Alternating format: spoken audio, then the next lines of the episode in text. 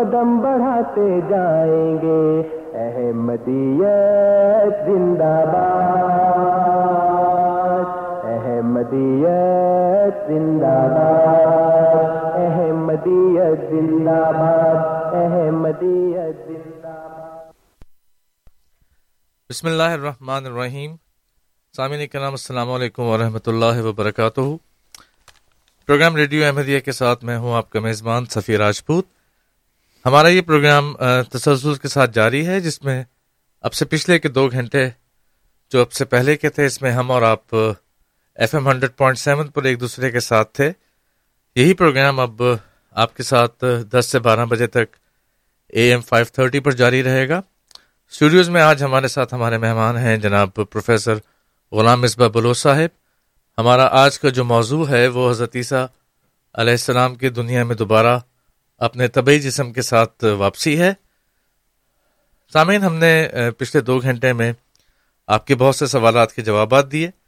اس frequency پہ آنے سے پہلے ایک دو سوال تھے جو ہمارے پاس موجود تھے اور ہم نے اپنے سامعین سے کہا تھا کہ ہمارے ساتھ رہیے اور ہم ان سوالات کے جواب آپ کو پروگرام کے اس حصے میں دیں گے، جس میں ہم اور آپ اے ایم فائیو تھرٹی پر دو گھنٹے کے لیے ایک ساتھ ہیں۔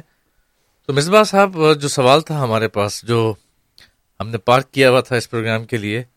وہی ہے کہ ایک صاحب ہیں جنہوں نے کہا کہ ہم وہ پروگرام سنتے بھی ہیں، ہماری باتوں سے ان کو اتفاق بھی ہے، انہوں نے بہت کچھ پڑھا بھی ہے۔ اب وہ صرف یہ سوال پوچھنا چاہ رہے ہیں کہ جب وہ مسلمان ہیں، کلمہ انہوں نے پڑھ لیا ہے اور حضور صلی اللہ علیہ وسلم پر ایمان بھی رکھتے ہیں، تو جماعت احمدیہ میں شامل ہونا کیوں ضروری ہے؟ یا آیا ضروری بھی ہے یا نہیں؟ یہ ان کا سوال ہے۔ ٹھیک ہے۔ جیسا کہ پچھلے پروگرام میں ہم یہ بتا چکے ہیں کہ یہ بات تو وہ مانتے ہیں کہ آخری زمانے میں حدیثہ ابن مریم نے آنا ہے۔ جی۔ امام مہدی نے آنا ہے۔ ہاں ہم یہ کہتے ہیں کہ اس امام مہدی یا عیسیٰ ابن مریم سے مراد وہ والے عیسیٰ نہیں ہیں جو بنی اسرائیل کے نبی تھے۔ جماعت احمدیہ کے نزدیک وہ ایک ایسا وجود ہیں جس نے امت محمدیہ میں آنا ہے۔ ہاں باقی مسلمان بھائی جو ہیں، وہ اسی عیسیٰ کے آنے کے قائل ہیں جو دو ہزار سال پہلے آئے تھے کہ وہ دوبارہ آئیں گے۔ تو اس پہ ہم نے یہ بھی بات کی کہ حضور صلی اللہ علیہ وسلم نے یہ بتا دیا ہوا ہے کہ مسیح معود کے آنے کی ضرورت کیا ہے۔ وہ میں نے ابھی پچھلے پروگرام بات کی تھی کہ آپ نے اپنے امت کے بہتر فرقوں میں بٹنے کی بات کی ہے۔ جی۔ اور کس طرح بٹنے کی کس کی مثال دی ہے؟ یہود کی مثال دی ہے۔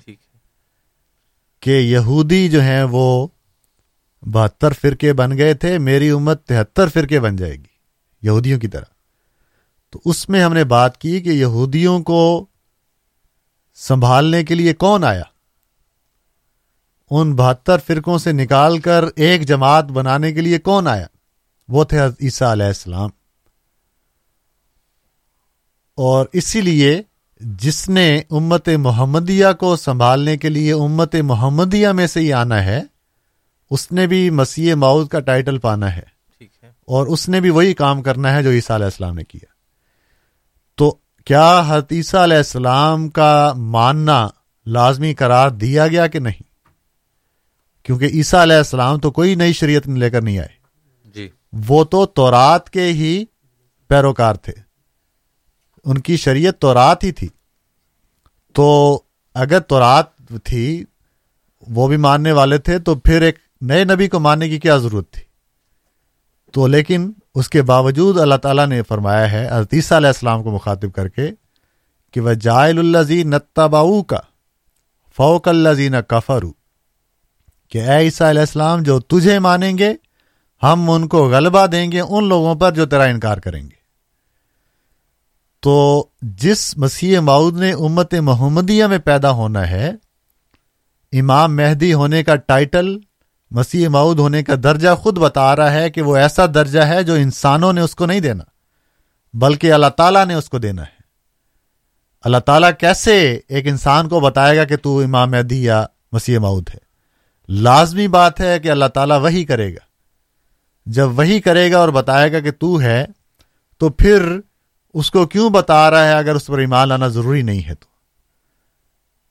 اس لیے حدیث میں یہ آیا ہے کہ ایمان جو ہے، اس کے ساٹھ یا ستر سے زیادہ حصے ہیں۔ ایمان کوئی ایک چیز کا نام نہیں ہے۔ اللہ پر ایمان لانا بھی ایمان ہے، نبی پر ایمان لانا بھی ایمان ہے۔ فرشتوں پر ایمان لانا بھی ایمان ہے نمازوں کا پڑھنا بھی ایمان ہے زکوٰۃ بھی ایمان ہے روزے رکھنا بھی ایمان ہے۔ یہاں تک اللہ تعالیٰ نے فرمایا کہ حیا جو ہے یہ بھی ایمان کا حصہ ہے۔ جی۔ تو ایمان کے بہت سے حصے ہیں۔ اور جس نے ان کو پورا کیا اس نے ایمان کو پورا کیا۔ جس نے کسی ایک حصے کو بھی نامکمل رکھا تو اس کا ایمان نامکمل ہے۔ اب آنے والے امام مہدی کے متعلق آ حضور صلی اللہ علیہ وسلم یہ فرما رہے ہیں کہ تم میں سے جو بھی اس کو دیکھے میرا اس کو سلام کہے۔ اب امت محمدیہ میں ہزار ہا اولیاء آئے ہیں۔ کسی کے بارے میں اللہ تعالیٰ نے یہ نہیں کہا حضور صلی اللہ علیہ وسلم نے یہ نہیں فرمایا کہ میرا اس کو، ان کو سلام کہنا۔ امت محمدیہ میں اگر کسی کو سلام کہنے کا ذکر ہے، تو وہ یا تو حضرت اویس کرنی رحمۃ اللہ علیہ ہیں، جو حضور صلی اللہ علیہ وسلم کے زمانے میں موجود تھے، لیکن کسی خاص وجہ سے حضور کی زیارت نہ کر سکے۔ تو اللہ تعالیٰ نے آپ کو بتا دیا، تو حضور نے فرمایا کہ میرا ان کو سلام کہ اور دوسرا شخص جس کو سلام پہنچانے کا وعدہ ہے یا کا حکم ہے، وہ حضرت امام مہدی علیہ السلام ہے اب وہ وجود جس کو نبی پاک صلی اللہ علیہ وسلم کہیں کہ ان کو میرا سلام کہیں ان کے بارے میں ہم یہ کہیں کہ نہیں امام مہدی تو ہیں لیکن ماننے کی ضرورت نہیں ہے۔ بات یہ کہ امام مہدی اگر اللہ نے بنایا ہے کسی انسان نے تو نہیں بنایا جی ہاں۔ یا کسی انسان نے تو نہیں بنانا آپ کے مطابق۔ تو جب اللہ نے بنانا ہے تو پھر کیوں بنا رہا ہے اللہ؟ اللہ جب بھی کسی کو بناتا ہے تو پھر یہ چوائس نہیں رکھتا کہ ہاں میں نے بنایا ہے مانو تو ٹھیک ہے نہ مانو تو تمہاری مرضی۔ اللہ یہی کہتا ہے کہ جس شخص کو میں چن لوں اس پر ایمان لانا ضروری ہے۔ تو وہی بات یہاں ہے کہ امت محمدیہ میں جو فرقہ واریت ہے لوگ اس کو فرقہ واریت کا عذاب کہتے ہیں۔ آپ پاکستانی چینل جی۔ اٹھا کے دیکھیں۔ جی۔ تو اس عذاب سے کیسے نکلنا ہے؟ وہی تو نکالنے کے لیے آیا ہے۔ اسی کی تو آ حضور صلی اللہ علیہ وسلم نے پیش گوئی کی ہے کہ اس نے نکالنا ہے۔ جب پتہ لگ گیا کہ علاج وہی ہے، پھر بھی اس کے بارے میں یہ کہنا کہ کیا پھر بھی ماننا ضروری ہے؟ جی ضروری ہے تو آپ اس حالت سے نکلیں گے۔ نہیں مانیں گے تو پھر اس حالت سے بھی نہیں نکلیں گے۔ تو جس طرح وہ لوگ جو حدیثہ علیہ السلام پر ایمان لائے، ان کو طاقت اللہ تعالیٰ نے دی اور وہ لوگ جن کو، جنہوں نے انکار کیا، وہ مغلوب ہو گئے۔ اسی طرح امت محمدیہ میں آنے والے مسیح مود کا بھی یہ مقام ہے۔ کہ اللہ تعالیٰ آپ کے ماننے والوں کو دن بدن غلبہ دیتا چلا جائے گا۔ اور آپ کے جو انکار کرنے والے ہیں وہ دن بدن کم ہوتے چلے جائیں گے۔ تو یہ جیسا کہ میں نے بتایا ہے کہ آ حضور صلی اللہ علیہ وسلم کا حکم ہے کہ امام مہدی کو دیکھو تو اس کو پہچانو۔ فبا یہ او ہو اس کی بیت کرنا یہ حکم ہے۔ ٹھیک ہے۔ تو آپ ہماری بات نہ مانیں لیکن آ حضور صلی اللہ علیہ وسلم کی بات مان لیں۔ حضور کی کیا تاکید ہے؟ با یہ او ہو اس کی بیت کرنا۔ تو بیت کرنے سے اور کیا مراد ہے؟ یہی تو مراد ہے۔ اور فرمایا کہ جس نے اپنے زمانے کے امام کو نہیں پہچانا، وہ جاہلیت کی موت مرا۔ اب اس میں بھی حضور نے کہیں بھی مسلمان، غیر مسلمان کی تخصیص نہیں رکھی۔ یہ حکم عام کر دیا کہ جس نے پہچانا وہ جاہلیت سے نکل آیا۔ جس نے نہیں پہچانا، وہ جاہلیت کی موت مرا۔ تو اس سے بڑھ کر اور کیا تاکید آ حضور صلی اللہ علیہ وسلم کر سکتے ہیں؟ تو یہ پیغام ہے کہ امام مہدی کا وجود تمام مسلمانوں کے نزدیک ایسا وجود ہے جس پر ایمان لانا ضروری ہے۔ ہاں ہم نے یہ اعلان کر دیا ہے کہ وہ امام مہدی آ گئے ہیں۔ آپ کے علماء یہ کہتے ہیں کہ انہوں نے ابھی آنا ہے۔ ہاں گو کے آنا ہے، لیکن ان کا ماننا ان کے نزدیک بھی لازمی ہے۔ ان سے آپ پوچھ کے دیکھیں کہ اگر کوئی امام مہدی کو نہیں مانتا یا عیسیٰ ابن مریم کو، مسیح مود کو نہیں مانتا، تو اس کا کیا حال ہوگا؟ تو اس کا تو وہی حال ہوگا، وہ کہتے ہیں کہ پھر وہ کافر ہے اور مسیح کے سانس سے بھی مر جائے گا۔ تو اگر اس کو نہ ماننا کفر ہے یا درست نہیں ہے، ایمان مکمل نہیں ہے، تو پھر جس شخص کے بارے میں ہم نے اعلان کر دیا کہ وہی ہے، اس کے علاوہ اور کوئی نہیں ہے۔ اگر کوئی اور آ گیا تو ہم خود ہی چھوڑ کے اس کو ماننے کے لیے آ جائیں گے۔ لیکن جب تک وہ نہیں آتا، آپ پر لازم ہے کہ وہ شخص جس کی اللہ تعالیٰ تائید کرتا چلا جا رہا ہے، اس کو آپ ضرور مانیں، کیونکہ اس کو ماننے سے آپ حضور صلی اللہ علیہ وسلم کا حکم مانیں گے۔ تو ایمان کا با مطلب یہ ہوتا ہے کہ آپ ایمان لے آئے یعنی جو بھی وہ کہتا ہے، ہم اس پر اس کی اتباع کریں گے، اس کی پیروی کریں گے۔ جب آپ یہ مانتے ہیں تو پھر حضور صلی اللہ علیہ وسلم کا یہ حکم ہے کہ امام مہدی کی بیعت کرو۔ تو اگر آپ امام مہدی کی بیعت نہیں کرتے، تو آپ آ حضور صلی اللہ علیہ وسلم کا ایک حکم ماننے سے انکار کر رہے ہیں۔ تو یہ وہ بات ہے جس کی وجہ سے ہم کہتے ہیں کہ اس فرقہ واریت کے عذاب سے نکلنے کے لیے، اس جتھا بندی سے نکلنے کے لیے ایک ہی حل ہے کہ انسان اس امام کو مان لے جو اللہ تعالیٰ نے اس زمانے میں بھیجا ہے۔ بہت شکریہ مصباح صاحب، بہت شکریہ۔ سامعین، آپ سن رہے ہیں پروگرام ریڈیو احمدیہ، یہ پروگرام ہر اتوار کی شب آٹھ سے بارہ بجے تک آپ کی خدمت میں پیش کیا جاتا ہے۔ پروگرام کے پہلے دو گھنٹے ہماری فریکوینسی ہنڈریڈ پوائنٹ سیون، جو کہ ایف ایم کی فریکوینسی ہے۔ F M hundred point seven پر ہم اور آپ موجود رہتے ہیں اور دس سے بارہ بجے شب تک ہم آپ کے ساتھ اے ایم فائیو تھرٹی پر اسی پروگرام کو جاری رکھتے ہیں۔ ریڈیو احمدیہ جیسا کہ نام سے ظاہر ہے کہ احمدیہ مسلم جماعت کے ریڈیو اسٹیشن ہے، جس کا مقصد ہمارے سننے والوں کے سامنے اسلام یعنی احمدیت یعنی حقیقی اسلام کا پیغام آپ تک پہنچانا ہے۔ اس پروگرام میں ہم صرف اپنی بات نہیں کرتے، بلکہ جو موضوع ہمارے مہمان اسٹوڈیوز میں آئے ہوئے مہمان آپ کے سامنے پیش کرتے ہیں، اس موضوع سے متعلق کوئی سوال اگر آپ کے ذہن میں آئے تو ہم ان سوالات کو بھی اپنے پروگرام میں براہ راست شامل کرتے ہیں اور آپ کے لیے ان کا جواب حاصل کرتے ہیں۔ اگر آپ ہمارے پروگرام میں کال کرنا چاہیں تو ہمارا ٹیلی فون نمبر ہے four one six four one zero six five two two ہمارے وہ سامعین جو جی ٹی اے سے باہر ہیں، پورے شمالی امریکہ میں کہیں سے بھی اگر چاہیں تو ہمارے ٹول فری نمبر پر آپ کال کر سکتے ہیں۔ اسٹوڈیوز کا نمبر ہے one eight five five four one zero six five two two one eight five five four one zero six five two two اسی طرح سے ہمارا ای میل ایڈریس ہے کیو اے کیو ایز اے کوشچن اور a as an answer Q A at voice of Islam dot C A Q A at voice of Islam dot C A voice of Islam ایک ہی لفظ ہے اور یہی ہماری ویب سائٹ بھی ہے یعنی ریڈیو احمدیہ کی official website voice of Islam dot C A us website کے ذریعے بھی آپ اپنا سوال ہم تک بھیج سکتے ہیں ہمارا پروگرام براہ راست اس ویب سائٹ کے ذریعے سنا جا سکتا ہے بلکہ اب سے پہلے کے تمام پروگرامس کی ریکارڈنگ بھی آرکائیو سیکشن میں موجود ہے اگر آپ چاہیں پرانے کسی بھی پروگرام کا حوالہ آپ کو چاہیے آپ سننا چاہیں کہ ہم نے کسی سوال کا جواب کیا دیا تھا تو یہ تمام recordings voice of Islam dot C A پر موجود ہوتی ہیں۔ ان گزارشات کے بعد ہمارے ساتھ ٹیلی فون لائن پر ناصر صاحب موجود ہیں ان سے ان کا سوال لیتے ہیں۔ السلام علیکم ورحمۃ اللہ وبرکاتہ۔ ناصر صاحب پروگرام میں دوبارہ خوش آمدید۔ آپ کا سوال؟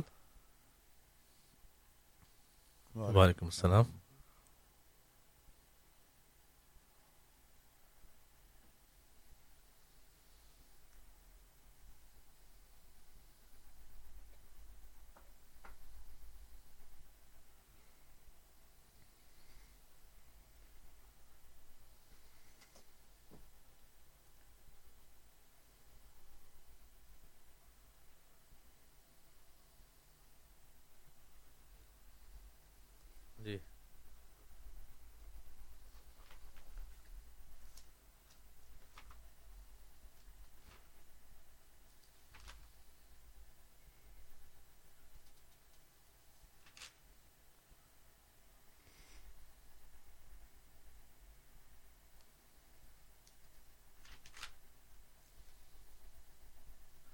چلیے بہت شکریہ ناصر صاحب آپ کے سوالوں کا۔ تو دو سوال ہیں ان کے۔ مصباح صاحب ایک تو وہ یہ پوچھنا چاہتے ہیں کہ کیا آپ یا ہم جانتے ہیں کہ احمدیوں کے علاوہ کوئی اور فرقہ ایسا ہے جو حضرت عیسیٰ علیہ السلام کی وفات کا قائل ہے یا نہیں؟ ہمارے علم میں اگر ہے۔ اور دوسرا سوال جو ہے وہ ایک آیت کی تفسیر جاننا چاہتے ہیں۔ ٹھیک ہے۔ ایک تو یہ ہے کہ احمدیہ مسلم جماعت کو لوگ جو ہیں دونوں طرف سے حملہ کرنا چاہتے ہیں۔ جی ہاں۔ جب ہم یہ کہتے ہیں کہ حضرت مرزا غلام احمد قادیانی علیہ السلام نے یہ اعلان کیا کہ حدیثہ علیہ السلام وفات پا چکے ہیں تو اس پر وہ کہتے ہیں یہ یہ کون سی نئی بات؟ اس سے پہلے سر سید احمد خان یہ اعلان کر چکے تھے۔ جی۔ تو آپ نے تو کون سی نئی بات کی؟ اور دوسری طرف یہ سوال کرتے ہیں کہ جماعت احمدیہ کے علاوہ کوئی مسلمان مسلک بتائیں جو یہ مانتا ہو کہ عیسیٰ علیہ السلام وفات پا چکے ہیں۔ اب دونوں طرف سے ہمیں گھیرنے کی کوشش کرتے ہیں۔ جی ہاں۔ تو اس میں احمدیہ مسلم جماعت کے علاوہ جو دیگر مسلمان بھائی ہیں اس میں سب سے پہلے اہل قرآن فرقہ ہے۔ ٹھیک ہے۔ جو قرآن کو مانتا ہے اور کہتا ہے کہ حدیث جو ہے وہ کوئی چیز نہیں ہے۔ اللہ تعالیٰ نے اپنی کتاب نازل کی ہے۔ اس میں سب کچھ بتا دیا ہے۔ حدیثوں بعد میں اکٹھی کی گئی ہیں اس لیے وہ قابل اعتبار نہیں جی۔ اور قرآن کریم میں اللہ تعالیٰ نے بتا دیا کہ عیسیٰ علیہ السلام وفات پا چکے ہیں۔ تو یہ طبقہ موجود ہے۔ پاکستان میں موجود ہے یہاں موجود ہے۔ تو یہ تو کھلے عام ان کی تفسیروں میں لکھا ہوا ہے۔ ٹھیک ہے۔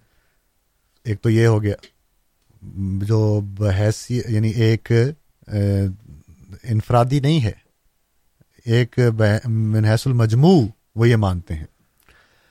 پھر آپ کے جاوید غامدی صاحب تو آئے دن یہ اعلان کرتے پھرتے ہیں جی ہاں۔ کہ بھائی عیسیٰ علیہ السلام وفات پا گئے ہیں۔ اور ان کے جو فین ہیں ان کو جو یعنی ماننے والے ان کا تو کوئی جماعت یا فرقہ تو نہیں ہے لیکن ان کو اسکالر تسلیم کر جی۔ کہ انہوں نے جو بات کہہ دی ہم اس کو مانتے ہیں۔ اس حساب سے وہ بھی وہی نظریہ رکھتے ہیں۔ جی۔ تو انہوں نے یہ اعلان کیا ہوا ہے۔ آپ نے ان کے خلاف کیا قدم کیا اگر انہوں نے قرآن کے خلاف کوئی بات کی ہے؟ اگر احمدیہ مسلم جماعت نے قرآن کے خلاف بات کی اور آپ نے پاکستان اسمبلی میں کیس پیش کر کے ان کو غیر مسلم قرار دے دیا تو یہ لوگ جن کے میں نام لے رہا ہوں انہوں نے بھی وہی بات کی جو ہم نے کی۔ جی۔ ان کے خلاف آپ نے کیا کاروائی کی اگر آپ کے خلاف یہ گئے ہیں تو؟ تو نام میں نے بتا دیے ہیں۔ پھر آ، ام، جامع اظہر ہے مصر کی جی۔ یونیورسٹی ہے۔ اس کے مفتیوں کے فتوے موجود ہیں۔ کہ حدیثہ علیہ السلام وفات پا چکے ہیں۔ ان کے خلاف آپ نے کیا ایجنڈا پیش کیا؟ کیا جو ہے لائے عمل اختیار کیا آپ اختیار کیا کریں گے؟ وہ تو مصر کے علماء تو آپ کو کچھ سمجھتے نہیں کہ آپ کون ہوتے ہیں ہمیں آپ کی حیثیت ہی کیا ہے ہمیں غیر مسلم قرار دینے کی تو یہ طبقات موجود ہیں یہ ہمیں مثالیں دی ہیں ورنہ تو کتابیں بھری پڑی ہیں۔ جو علل اعلان یہ بات کہتے ہیں کہ حدیثہ علیہ السلام وفات پا چکے ہیں۔ ابو دھابی کے بھی ایک بڑے شیخ ہیں کوئی انہوں نے ان کا مقالہ تو میرے پاس پڑا ہوا جی ہے ہاں، انہوں نے دلیلیں دے دے کے وہ میرا لگتا ہے ہماری کتابیں پڑھ کے دلیلیں دی ہیں کہ یہ ساری عقل کے خلاف ہیں۔ بالکل۔ اور قرآن کے خلاف ہیں کہ عیسیٰ علیہ السلام آئیں گے۔ تو ان کو ہمارے ایک عرب دوست نے جو احمدی ہیں انہوں نے ای میل بھی کی بھئی آپ نے بہت اچھا مقالہ لکھا ہے آؤ ہم بات کر لیں۔ آگے سے کوئی جواب نہیں آیا۔ بہرحال یہ ناصر صاحب کی خدمت میں ہم عرض کر دیتے ہیں کہ یہ نام موجود ہیں۔ تو اس کے علاوہ انفرادی طور پر تو بہت سے لوگ ہیں جو یعنی ایک جماعت میں ہوتے ہوئے گو ان کی فرقے کا مجموعی عقیدہ جو بھی ہو لیکن وہ کہتے ہیں جی ہم اس میں ان کے ساتھ نہیں ہیں۔ ٹھیک ہے۔ تو یہ ان کا جواب ہے۔ دوسرا سوال تھا ناصر صاحب کا کہ سورہ بقرہ کی آیت ہے جو۔ ہاں جی ہاں جی۔ کیونکہ سورت بکرا میں یہ ذکر ہے ایک بات تو انہوں نے کی کہ بھائی آیت نمبر 259 ہے ہماری 260 ہوگی۔ اس میں بھی گو کے سب کو پتہ ہی ہے لیکن دوبارہ میں وضاحت کر دوں کہ قرآن کریم کے حوالے سے دو اسکول آف تھاٹ ہیں۔ اس کی آیتوں کے حوالے سے۔ ایک یہ کہتا ہے کہ بسم اللہ الرحمن الرحیم قرآن کریم کی صورت کا حصہ ہے۔ یعنی وہ پہلی آیت ہے۔ پہلی آیت۔ ہر صورت پہلے وہ آیت اتری ہے۔ تو اس لحاظ سے وہ اس بسم اللہ کو پہلی آیت شمار کرتا ہے۔ ٹھیک ہے۔ ایک طبقہ ایسا ہے جو کہتا ہے کہ وہ انڈرسٹوڈ ہے وہ آیت ہے ہی ہے۔ اس لیے وہ چھوڑ کے آگے سے آیتیں شروع ہوتی ہیں۔ تو صرف اتنا فرق ہے۔ یہ نہیں کہ کوئی ہمارا کوئی قرآن الگ ہو گیا یا ہم نے کوئی نئی ترتیب بنا لی۔ ایک آیت بسم اللہ الرحمن الرحیم کا فرق ہے۔ بعض لوگ اس کو آیت کا حصہ سمجھتے ہوئے اس کو پہلی آیت قرار دیتے ہیں۔ اور جماعت احمدیہ مسلم جماعت بھی انہی لوگوں میں سے ہے اس وجہ سے ایک آیت کا فرق پڑ جاتا ہے۔ باقی کچھ لوگ ہیں وہ بسم اللہ انڈرسٹوڈ سمجھتے ہیں کہ یہ ہے ہی ہے اس لیے اس کو چھوڑ کر آگے ہم بات کرتے ہیں۔ تو اس لحاظ سے ان کا گنتی اگر بسم گنتی، اللہ ہاں سے جی۔ شروع ہو تو پھر وہ آیت نمبر دو جی، جی۔ تو اس اس آیت میں جو انہوں نے ذکر کیا ہے ایک واقعے کا ذکر ہے کہ اللہ تعالیٰ نے ایک بندے کو سو سال تک مارے رکھا۔ اس کے بعد اس کو زندہ کیا اور اس سے یہ دلیل نکالتے ہیں دیکھیں اللہ تعالیٰ زندہ کرتا ہے۔ اس پہ انہوں نے وہ ساری بات جو ہم نے پچھلے دو گھنٹوں میں کی ہے جی۔ وہ ساری آیتیں جو ہم نے پیش کی ہیں ان کے وہ بھلا دی ہیں۔ یا ان کا وہ کہاں جائیں گی اس کا کوئی حل نہیں بتایا۔ ٹھیک ہے۔ کہ قرآن یہ ہم نے آیت نہیں بنائی قرآن کریم نے بتایا ہے کہ کوئی بھی واپس نہیں آ سکتا۔ اور جس واقعے کا آپ ذکر کر رہے ہیں اس میں بھی اس کی تفسیروں میں بہت سے اختلافات ہیں یعنی یہ آیت ہے اس میں تفسیریں موجود ہیں۔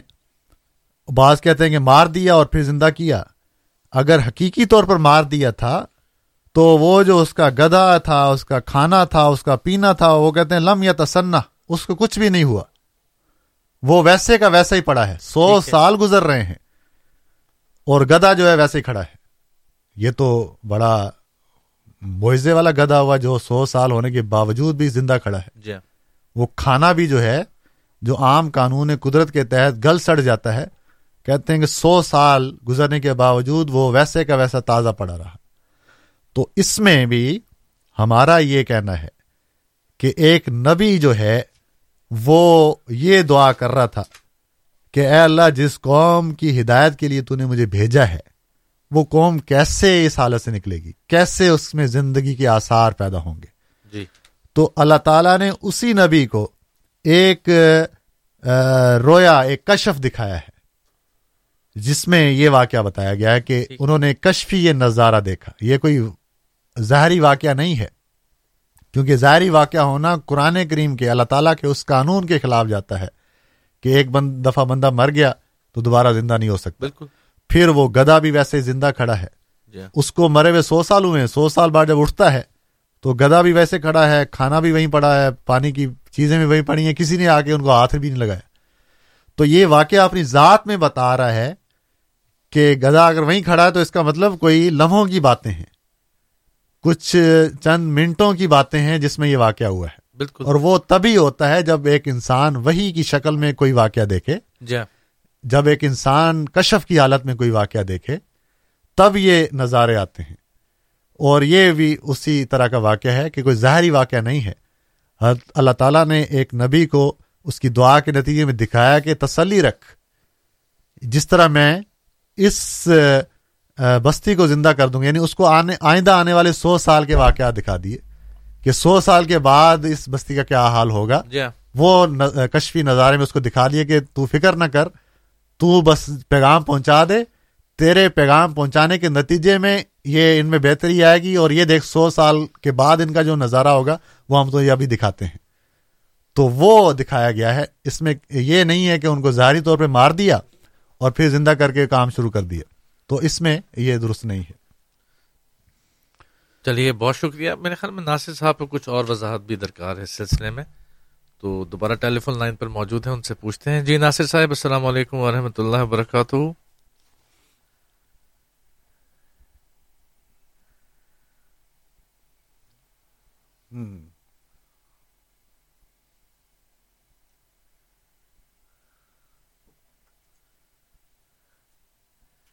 چلیے بہت شکریہ۔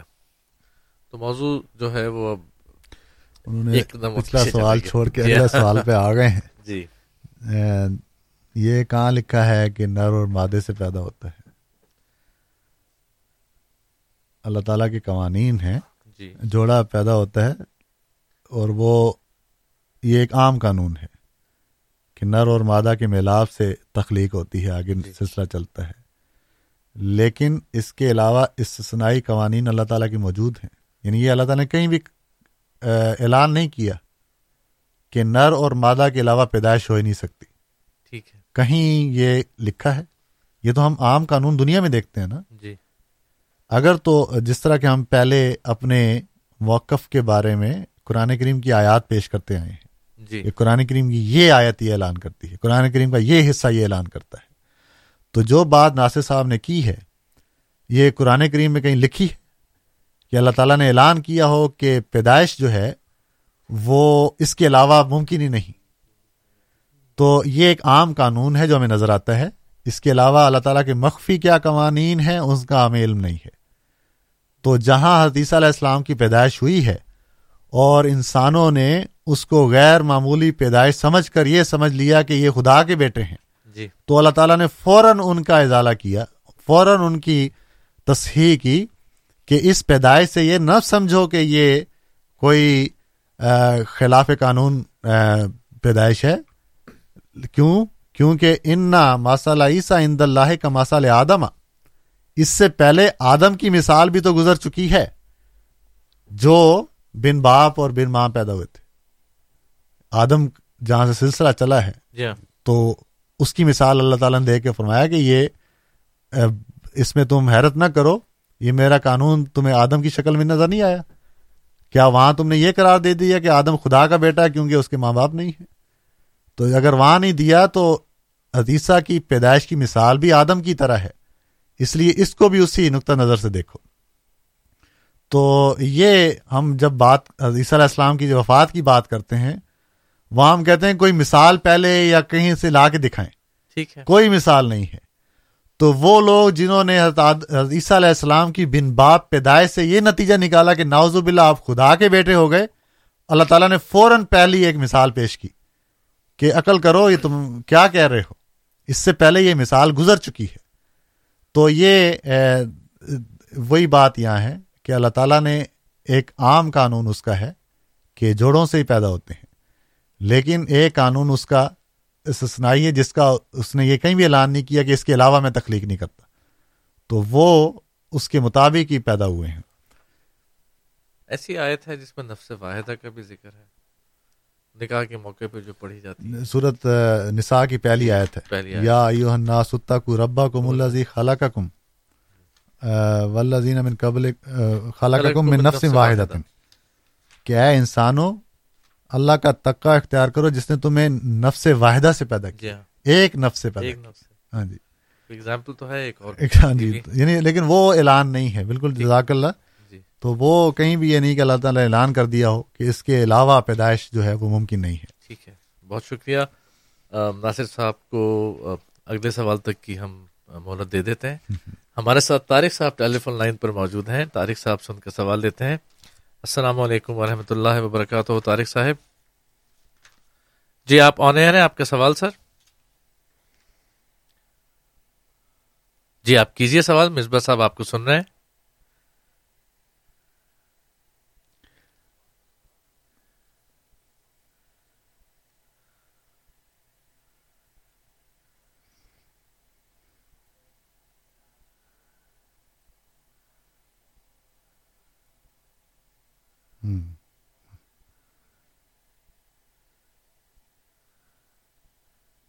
چلیے بہت شکریہ آپ کے سوال کا۔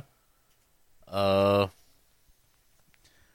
یہ کون سے نئے بہتر علماء پیدا ہو گئے جن کو پاکستان کی اسمبلی کے بعد دوبارہ یاد آیا کہ ہم بھی کوئی خدمت اسلام سر انجام دے دیں؟ جی۔ بہتر ہزار لوگوں نے ہمیں کافر قرار دیا ہوا ہے۔ آپ کا ہر مولوی جو ہے وہ یہ اعلان کرتا ہے۔ اس میں آپ کون سے بہتر علماء ہیں؟ ان کا کیا مقام ہے؟ وہ کون سے ہیں؟ ہمیں تو نہیں پتا۔ جی ہاں۔ تو انہوں نے تو کھلے عام یہ فتوے شائع کیے ہوئے ہیں ویڈیو نہ بھی بنی ہو تو اس سے کوئی فرق نہیں پڑتا۔ تو آپ کو پتہ نہیں کیوں ان کا اشارہ یہ تو نہیں کہ جو اسمبلی میں کاروائی ہوئی ہے اس کی کوئی ویڈیو بنی ہو۔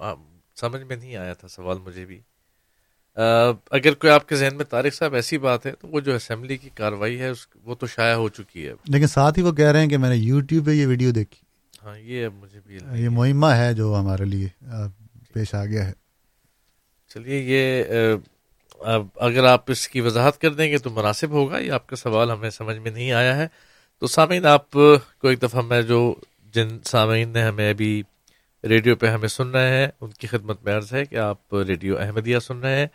یہ پروگرام ہر اتوار کی شب آٹھ سے بارہ بجے تک آپ کی خدمت میں پیش کیا جاتا ہے۔ پہلے دو گھنٹے آٹھ سے دس بجے شب ہم آپ کے ساتھ F M hundred point seven پر ہوتے ہیں اور دس سے بارہ بجے یہی پروگرام تسلسل کے ساتھ جاری رہتا ہے اے ایم فائیو تھرٹی پر۔ ریڈیو احمدیہ احمدیہ مسلم جماعت کینیڈا کا ریڈیو ہے۔ اس پروگرام کا مقصد آپ کے سامنے احمدیت یعنی حقیقی اسلام کا ایک تعارف پیش کرنا ہے۔ ہمارے پروگرام کا سامعین فارمیٹ کچھ اس طرح سے رہتا ہے کہ ہم اسٹوڈیوز میں جماعت احمدیہ سے تعلق رکھنے والے علماء کو مدعو کرتے ہیں اور ان سے درخواست کرتے ہیں کہ کسی ایک موضوع پر جماعت احمدیہ یا احمدیہ مسلم جماعت کے موقف ہمارے سننے والوں کے سامنے پیش کریں۔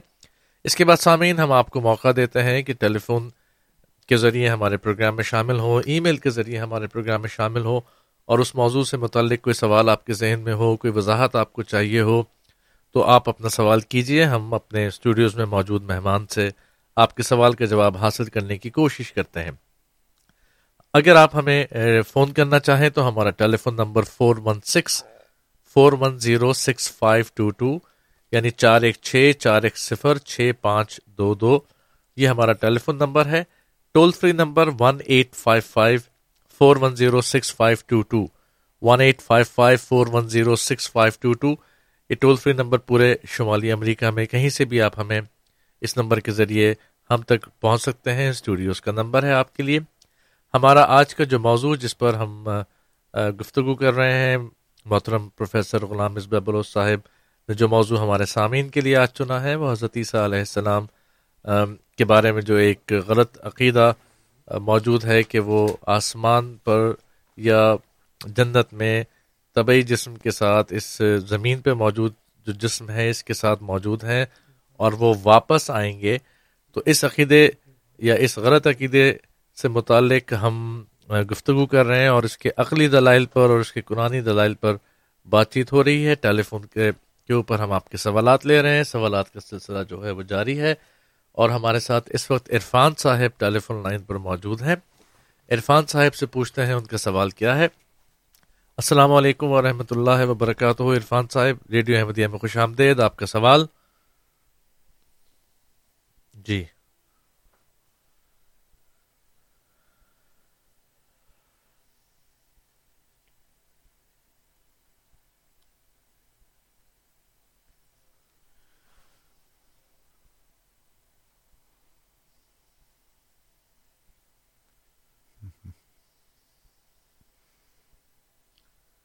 جی۔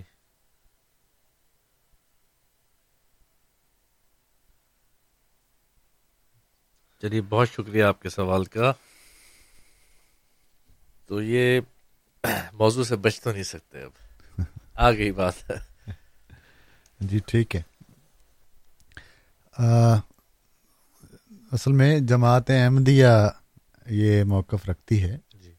اور اپنی طرف سے نہیں رکھتی اس کا یعنی تفاصیر میں بزرگان کی باتوں میں اس کا ثبوت موجود ہے کہ یہ درست ہے کہ حضرت آدم علیہ السلام نبی تھے اور نبی جب آتا ہے تو کسی قوم کی اصلاح کے لیے آتا ہے۔ جی ہاں۔ ان کو سیدھے راستے پر لانے کے لیے آتا ہے۔ تو لازمی بات ہوئی کہ پھر آدم علیہ السلام جو ہیں ان سے پہلے انسان موجود تھے۔ تو اسی وجہ سے ہم کہتے ہیں کہ ہمارے نزدیک آدم جو ہیں وہ ایک تو نبی ہیں اور ایک آدم ہم پہلے انسان کو بھی کہتے ہیں۔ یعنی جب بھی انسانیت کا جی۔ سلسلہ چلا ہے جی۔ تو جو انسان پہلے پیدا ہوا ہے وہ بھی آدم تھا۔ ٹھیک ہے۔ اور اس سے پھر نسل چلی ہے لیکن وہ نسل جو ہے اس کو وہ ایک وحشیانہ زندگی گزارتی رہی ہے۔ جی۔ اور اس لیے ہم سنتے ہیں کہ بھائی چالیس ہزار سال پرانی ایک لاش ملی ہے۔ کوئی بیس ہزار سال پرانی ڈیڈ باڈی ملی ہے۔ جی ہاں۔ یہ خبریں ہم سنتے ہیں۔ جی ہاں بالکل۔ جب یہ خبریں اگر ہیں تو جو آدم علیہ السلام نبی تھے وہ تو آئے سے چھ ہزار سال یا سات ہزار سال پہلے آئے۔ جی ہاں۔ اس سے پہلے کی یہ ڈیڈ باڈی کہاں سے نکل آئی؟ تو اس کا مطلب یہ ہوا کہ جس آدم سے انسانیت کی نسل چلی ہے وہ آدم کوئی ہزاروں برس پہلے اس کائنات میں آیا تھا۔ جی۔ پھر جس نے جس سے پھر تخلیق یعنی انسانیت چلی ہے اور وہ مختلف مراحل سے ہوتے ہوئے جب پہنچی ایک حد تک تو اللہ تعالیٰ نے ان کو حقیقی معنوں میں انسان بنانے کے لیے اپنے نبی آدم کو بھیجا ہے۔ جی۔ یہی وجہ ہے کہ اگر ایک انسان اگر اخلاق سے آری ہو تہذیب سے آری ہو تو ہم اس کو کہتے ہیں ویشی انسان جی۔ اس کو تمیز ہی نہیں ہے۔ تو وہ آدم علیہ السلام جو نبی تھے ان کی تعلیم قرآن کریم میں یہی بیان ہوئی ہے کہ انہوں نے آ کے تہذیب سکھائی ہے جی ہاں بالکل۔ کہ آپ پاکیزہ چیزیں کھائیں آپ اپنے ننگ کو چھپائیں جی ہاں۔ بے پردہ نہ رہیں آپ گھر بنا کر رہیں۔ تو اس سے پہلے انسان جنگل میں رہتا تھا جو جانور آتا اس کو آ، مار کے کھا جاتا تھا۔ تو تہذیب آ کے آدم علیہ السلام نے سکھائی کہ پاک اور حلال اور پاک چیزیں کھاؤ۔ جی ہاں۔ اور جیسا کہ میں نے بتایا ہے تو یہ وہاں سے بھی تہذیب کا آغاز ہوا ہے۔ بالکل اس سے پہلے جو ہے وہ انسانیت تو موجود تھی لیکن تہذیب سے باہر تھی ایک ویشی سی زندگی گزار رہا تھا آدمیت تھی انسانیت تھی۔ آدمی تھی نا۔ تو وہ آ کے وہاں سے پھر یہ سلسلہ چلا ہے۔ تو جو عرفان صاحب نے بات سنی ہے ٹھیک ہے۔ جی۔ لیکن یہ بات ہے۔ اس اس کی جو یہ مضمون کہاں سے آیا؟ اس میں میں نے جو عرض کی ہے کہ پرانے بزرگان نے اس پہ کچھ قلم اٹھایا ہوا ہے۔ مثلا حضرت ابن عربی رحمۃ اللہ علیہ تاریخ اسلام میں ایک بہت بڑے ولی اللہ گزرے ہیں۔ جی۔ اور بہت بڑا نام ہے ان کا۔ وہ بیان کرتے ہیں اپنا ایک کشف کہ میں یعنی خانہ کعبہ کا طواف کر رہا ہوں حج پہ۔ تو وہاں مختلف دنیا کے لوگ آئے ہوئے ہیں۔ تو ایک دوسرے سے تعارف کر رہے ہیں۔ تو کہتے ہیں کہ میں نے یا میرے ساتھ والے نے ایک بندے سے پوچھا بھائی آپ بھی آدم کی اولاد تو وہ آگے سے کہتا ہے کہ ہاں لیکن آپ کس آدم کی بات کر رہے ہیں؟ تو اس سے مطلب یہ ظاہر ہوا کہ آدم جو ہیں وہ انسانیت کے سرکل میں مختلف ہیں۔ جی ہاں۔ تو اس لحاظ سے ہم یہ بات کرتے ہیں کہ جس آدم کی اللہ تعالیٰ نے مثال دی ہے پیدائش کے لحاظ سے وہ وہ آدم ہے جس سے انسانیت چلی ہے آگے۔ جس سے انسانیت جی۔ چلی ہے۔ یہ ارتقا کا ایک ارتقا کا کہ وہ ہے۔ جی۔ کیا ایسی کوئی حدیث ہے جس میں ذکر ہو کہ حضور صلی اللہ علیہ وسلم نے حضرت جبرائیل سے پوچھا کہ میں نے خواب میں آدم کو دیکھا؟ تو حضرت جبرائیل نے کہا کون سے آدم کو؟ آدم تو دو ہزار تھے۔ اچھا۔ مجھے نہیں علم میں نے ہاں، کہیں علم۔ میں نہیں ہے اچھا، ہاں جی۔ چلیے ٹھیک ہے۔ ہو سکتا ہے کہ یہ غلط ہو۔ انش- ممکن روایت ہو لیکن ہمیں جو جو- روایت ہم نے پڑھی ہوئی ہے جی۔ اس کا میں نے ذکر کر دیا ہے۔ اس کا میرے علم مجھے علم نہیں ہے۔ چلیے تو یہ مجھے امید ہے کہ آپ کو طارق صاحب آپ کو آپ کے سوال کے یہ جواب عرفان صاحب۔ سوری عرفان صاحب میں نے نام غلط لکھا ہے۔ عرفان صاحب آپ کو آپ کے سوال کا جواب ملا ہوگا۔ تو یہ موضوع بھی بڑا دلچسپ ہے اور یہ لازمی طور پہ بالکل جس طرح سے آپ نے پروگرام کے شروع میں کہا کہ تدبر تفکر اور غور کرنے کی ضرورت ہے۔ جی جی۔ اور اگر آپ یہ غور کرتے ہیں تو پھر غور کرتے ہیں دوسرا قرآن کریم نے بھی اس کی رہنمائی کی ہے۔ انسانی یا زندگی کی مراحل جو ہیں جی۔ اس میں تین مٹی کا ذکر ہے پھر گوندی مٹی ہے اور امباتا کو نباتا یہ بھی ایک بہت دلچسپ موضوع ہے بڑا معرفت کا موضوع ہے۔ جو قرآن کریم میں مسلم رضی اللہ تعالیٰ عنہ نے مختلف آیات نکال کر اس کی جو ارتقاء کی بات آپ جی۔ کر رہے تھے کہ کس مراحل سے زندگی گزر کے یہاں تک پہنچی ہے۔ جی۔ ان مراحل کا ذکر قرآن کریم میں مختلف جگہوں پر ہوا ہے مختلف آیات میں ہے۔ تو ہمارے جو دوسرے امام تھے حضرت خلیفۃ المسیح ثانی رضی اللہ تعالیٰ عنہ جی۔ انہوں نے بڑی تفصیل سے اس کا ذکر فرمایا ہے۔ بہت شکریہ مصباح صاحب، یہ ایک ایسا موضوع ہے جس پہ ہمیں میرے خیال میں آپ سے ہمارا دوبارہ ساتھ ہوگا۔ تو ہم درخواست کریں گے کہ اس موضوع کی تفصیل میں جائیں اور اس کے بارے میں گفتگو کریں۔ سامعین، ہمارے پاس اس پروگرام میں مصباح صاحب کا جو ساتھ ہے ہمارے اور آپ کے ساتھ اب سے اگلے دس منٹ تک ہی رہے گا۔ پروگرام کے آخری گھنٹے میں جو تقریباً گیارہ سے بارہ بجے کا وقت ہے، اس میں ہم اپنے سننے والوں کی خدمت میں امام جماعت احمدیہ حضرت مرزا مسور احمد صاحب خلیفۃ المسیح الخامس، ایدہ اللہ تعالیٰ بن نصر عزیز کا خطبہ جمعہ آپ کی خدمت میں پیش کرتے ہیں۔ یہ خطبہ جمعہ جو بھی جمعہ اب سے پہلے یعنی آج سے دو دن پہلے جو جمعہ تھا، اس کا جو خطبہ حضرت امام جماعت احمدیہ، حضرت خلیفۃ المسیح الخامس سیدہ اللہ تعالیٰ بن نصر عزیز نے جو ارشاد فرمایا، وہ آپ کی خدمت میں آخری گھنٹے میں پیش کیا جائے گا۔ یہ ہمارے پروگرام کا دستور ہے جو اب ہم امسال جنوری سے آپ کی خدمت میں پیش کرتے ہیں۔ یعنی اس، ان دو گھنٹوں میں سے پہلا گھنٹہ تو ایسا ہے جس میں ہمارے ساتھ موجود ہوتے ہیں ہمارے اسٹوڈیوز میں جو بھی مہمان ہیں، لیکن آخری گھنٹے میں ہم آپ کے سوالات نہیں لیتے اور اس میں صرف ہم وہ جو بھی تازہ خطبہ جمعہ ہے امام جماعت احمدیہ، حضرت مرزا خلیفۃ المسیح الخامس، حضرت مرزا مسور احمد صاحب یہ اللہ تعالیٰ بن نصر عزیز یہ آپ کی خدمت میں پیش کیا جاتا ہے۔ آپ کے ذہن میں اگر کوئی سوال ہو، آپ ہمیں ای میل کر دیجیے، جو ہمارا اگلا پروگرام ہوگا، اس پروگرام میں ہم آپ کی ای میل کو شامل کریں گے۔ اب کچھ وقت موجود ہے تو میں آپ سے ایک اور ای میل ہے جو موجود ہے، جس میں میں چاہوں گا کہ اگر آپ اس کا جواب ہمیں دے سکیں۔ کچھ حد تک موضوع سے متعلق ہے، یہ آج ہی کے موضوع پہ بات کرتے ہیں۔ یہ کہتے ہیں کہ جیسے میں سوال ان کا انگلش میں ہے پورا تو میں اس کا آپ کو اردو میں ایک سمری دے دیتا ہوں۔ وہ یہ کہنا چاہتے ہیں کہ جو بھی اللہ تعالیٰ کا نبی آیا ہے اس کا لوگ مذاق اڑاتے ہیں اس کو ٹارچر بھی کرتے ہیں نازیت پہنچانے کی کوشش کرتے ہیں۔ تو آپ نے پروگرام کے شروع میں کہا تھا کہ اگر وہ آسمان سے اتریں گے دو فرشتوں پہ ہاتھ رکھ کے تو وہ تو اتنی بڑی بات ہے کہ ساری دنیا ایمان لے آئے گی۔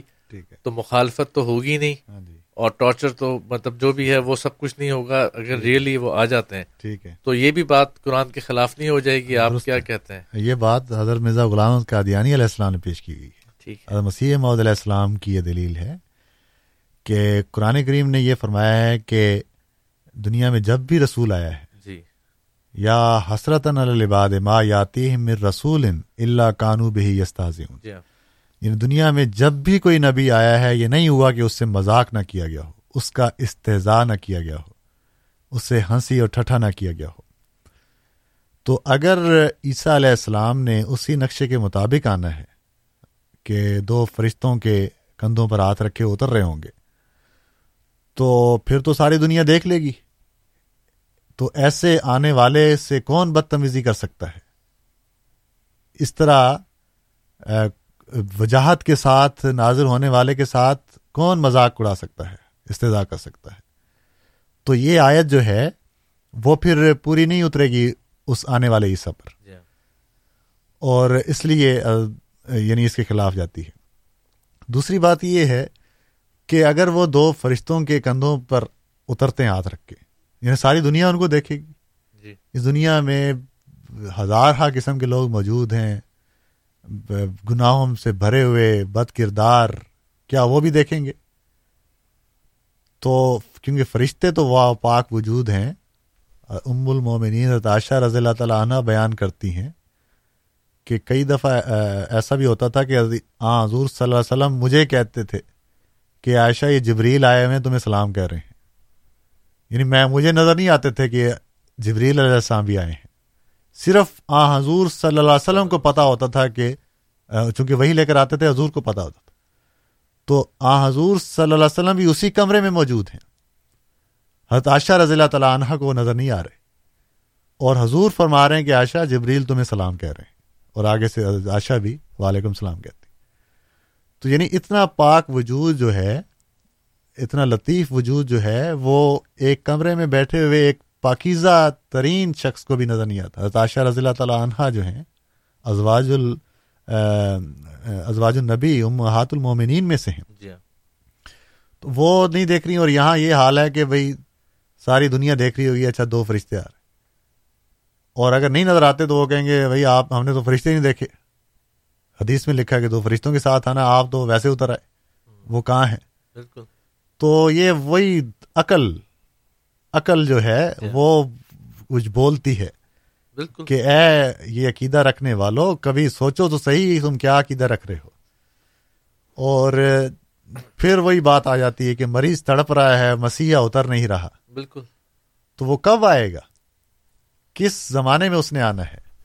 اس لیے یہ اللہ تعالیٰ نے توفیق احمدیہ مسلم جماعت کو یہ دی ہے کہ اس نے وہ امام مہدی بھیج کر وہ پیغام جو ہے اس کا اعلان کرانا کر شروع کر دیا ہے۔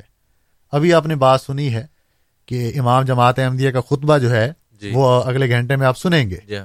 تو یہ کتنی بڑی بات ہے۔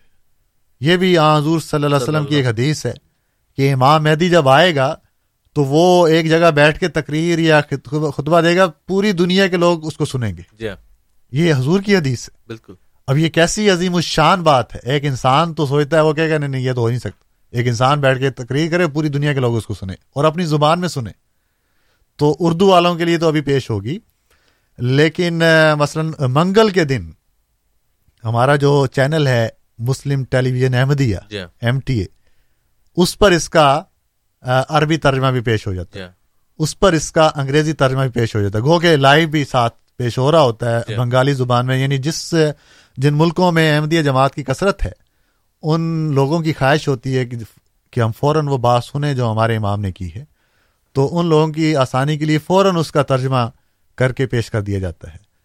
تو یہ علامتیں ہیں جو حدیث میں بیان ہوئی ہیں یہ علامتیں ہیں جو اللہ تعالیٰ نے اس مسیح ماؤد کی جماعت کے ذریعے پوری کی ہیں۔ بالکل۔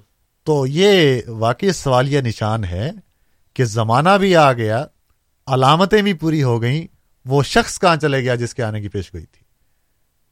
تو اگر اب بھی نظر نہیں آیا تو کبھی بھی نظر نہیں آئے گا، کیونکہ اس نے اس طرح آنا ہی نہیں جس طرح آپ نقشہ بنا کے بیٹھے ہیں۔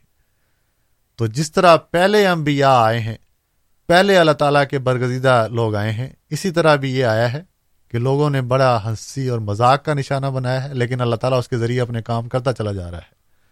تو ایسا نہ ہو کہ آپ اس کی مخالفت میں مجرم بن جائیں، اس پر ایمان لا کر اللہ تعالیٰ کے اس جماعت میں شامل ہو جائیں جس کے ذریعے آزوز صلی اللہ علیہ وسلم نے فرمایا تھا کہ میری امت کو وہ صحیح راستے پر ایک پلیٹ فارم پر اکٹھا کرنے والی ہوگی۔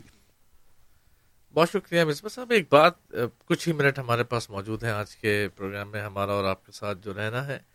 وہ آپ یہ دیکھیے کہ جنہوں نے یہ عقیدہ بنایا ہے نہ جانے کہاں سے اب اس کی کیسی کیسی تعویلیں ان کو ڈھونڈنی پڑتی ہیں؟ ابھی وہ کہتے ہیں کہ پچاس ساٹھ سال میں اسلحہ ختم ہو جائے گا جہاز ختم ہو جائیں گے اور پھر تلواریں پھر شاید واپس آ جائیں گی۔ جب آپ کیونکہ وہ ان, ان چیزوں کو سمجھے نہیں ان, ان کی روح تک نہیں گئے۔ جی۔ ایک صاحب جو ہیں وہ بالکل مقام دے دیتے ہیں اور وہاں ہوائی اڈا بنوا دیتے ہیں اور کہتے ہیں کہ ہاں وہاں جی۔ تک پہنچنا ہے۔ تو یہ تو باتیں سمجھ میں آنے والی ہیں کہ عقل کو ہاتھ نہیں مارتے۔ کبھی آپ گوگل پہ وہ جگہ دیکھی بھی ہے۔ یعنی لدھ کہتے ہیں جگہ ہے۔ جی۔ کبھی گوگل پہ جا کے دیکھیں گے لدھ جگہ ہے وہاں۔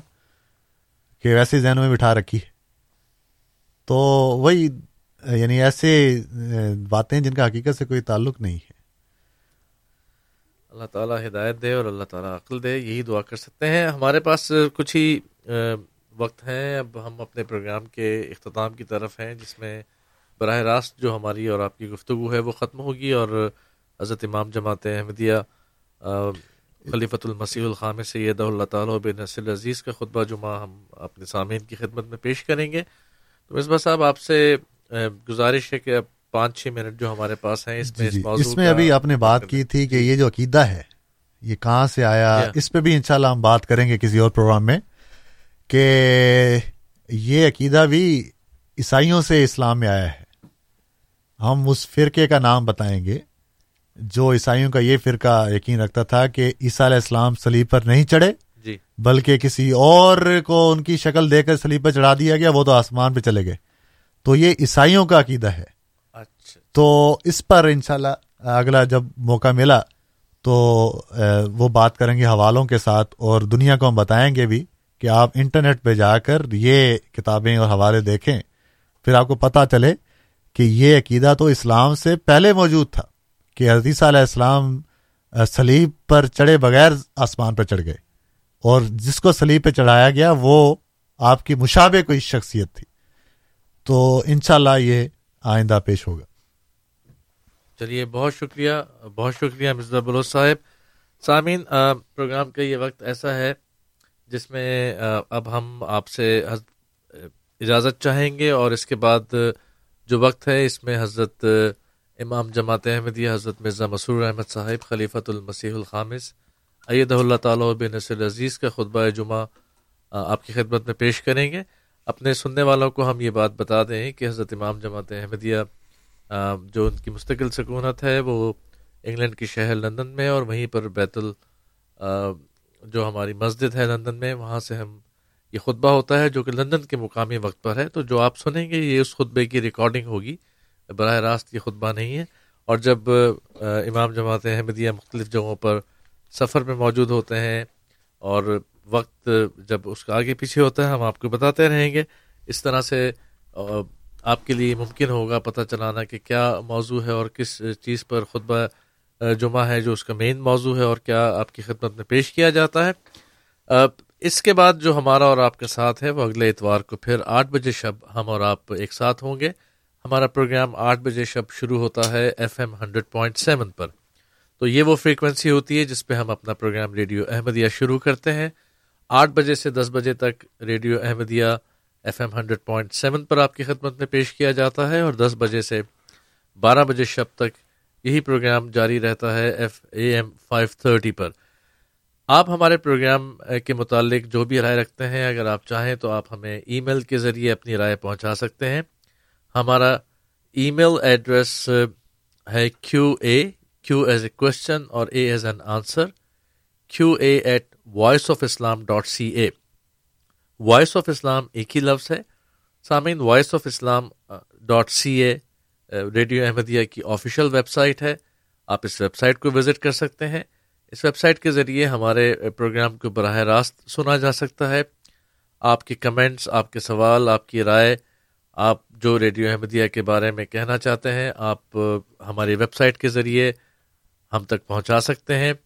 اسی طرح سے ہمارے وہ پروگرام جو جو بھی جتنے پروگرام ہم کرتے ہیں لائیو، ان کی ریکارڈنگ بھی ہم نے voice of Islam dot C A پر رکھی ہوئی ہے۔ آپ آرکائیو سیکشن میں جا کر کسی بھی پرانے پروگرام کی ریکارڈنگ سن سکتے ہیں۔ ان گزارشات کے بعد سفیر راجپوت اپنے ساتھی سید صباء الحق کے ساتھ آپ سے اجازت چاہے گا اور اس سے پہلے کہ ہم آپ سے اجازت چاہیں، میں اسٹوڈیوز میں موجود اپنے آج کے مہمان پروفیسر غلام اصبا بلو صاحب کا بہت بہت شکریہ ادا کرنا چاہتا ہوں۔ ہمارے یہ جتنے مہمان یہاں تشریف لاتے ہیں یہ آپ کے سوالات سنتے ہیں اور براہ راست ان سوالات کے جوابات دیتے ہیں۔ ایک وقت ہوتا ہے، آپ کچھ بالکل یہاں اسٹوڈیوز تک کا سفر بھی سردی میں آپ کرتے ہیں۔ بہت بہت شکریہ آپ کا۔ اور ان شاء اللہ تعالیٰ پھر آپ سے ملاقات ہوگی سامعین اگلے اتوار تک. خاکسار کو ریڈیو احمدیہ کی ٹیم کو اجازت دیجیے. السلام علیکم ورحمۃ اللہ وبرکاتہ.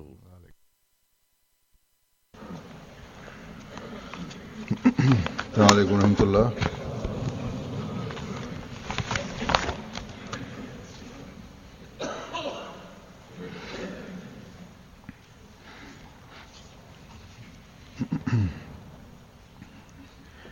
أشهد أن لا إله إلا الله وحده لا شريك له وأشهد أن محمدا عبده ورسوله أما بعد، فأعوذ بالله من الشيطان الرجيم. بسم الله الرحمن الرحيم. الحمد لله رب العالمين. الرحمن الرحيم. مالك يوم الدين إياك نعبد وإياك نستعين اهدنا الصراط المستقيم صراط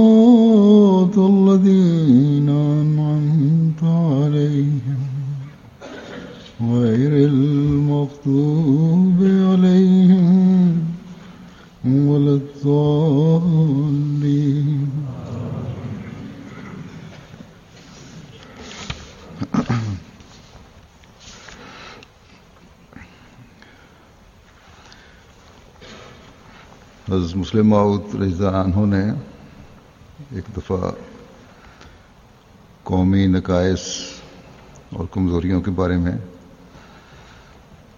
ایک خطبہ ارشاد فرمایا تھا، جس میں ان کمزوریوں کی وجوہات اور جماعت کو ان سے بچنے کی طرف توجہ دلائی تھی۔ اس مضمون کی آج بھی ضرورت ہے۔ اس لیے میں نے اس سے استفادہ کرتے ہوئے آج اس مضمون کو لیا ہے۔ نقائص اور کمزوریاں ہمیشہ دو قسم کی ہوتی ہیں۔ ایک فردی کمزوریاں اور نقائص اور ایک قومی کمزوریاں اور نقائص۔ اسی طرح خوبیاں بھی دو قسم کی ہوتی ہیں۔ ایک فردی خوبیاں اور دوسرے قومی خوبیاں۔ فردی نقائص وہ ہیں جو افراد میں تو ہوتے ہیں، لیکن من حیث القوم قوم میں نہیں ہوتے۔ اسی طرح خوبیاں ہیں، بعض خوبیاں افراد میں تو ہوتی ہیں، لیکن من حیث القوم، قوم میں نہیں ہوتی۔ افراد اپنے علم اور اپنی کوشش سے بعض خوبیاں اپنے اندر پیدا کر لیتے ہیں۔ اسی طرح نقائص کی وجوہات اور اسباب ہر شخص کے اپنے حالات اور ماحول کی کی وجہ سے ہوتے ہیں۔ بدی اور نیکی کے بارے میں یہ بات بھی یاد رکھنی چاہیے کہ نیکی اور بدی یا نقص اور خوبی اپنے ماحول کے اثرات کے نتیجے میں پیدا ہوتی ہے۔ اس کی مثال اسی طرح ہے۔ جیسے کوئی بیج زمین کے بغیر نہیں اگ سکتا یا آج کل نئے دریائے کاشت میں ایک خاص قسم کی مٹی بنائی جاتی ہے، جس میں پانی جذب کرنے اور بیج کو پروان چڑھانے کی صلاحیت ہوتی ہے۔ بڑے بڑے برتنوں میں اس کو رکھا جاتا ہے اور بڑے بڑے ہالوں کے اندر اس کی کاشت ہوتی ہے، لیکن بہرحال اس کے بغیر بیج نہیں اگ سکتا۔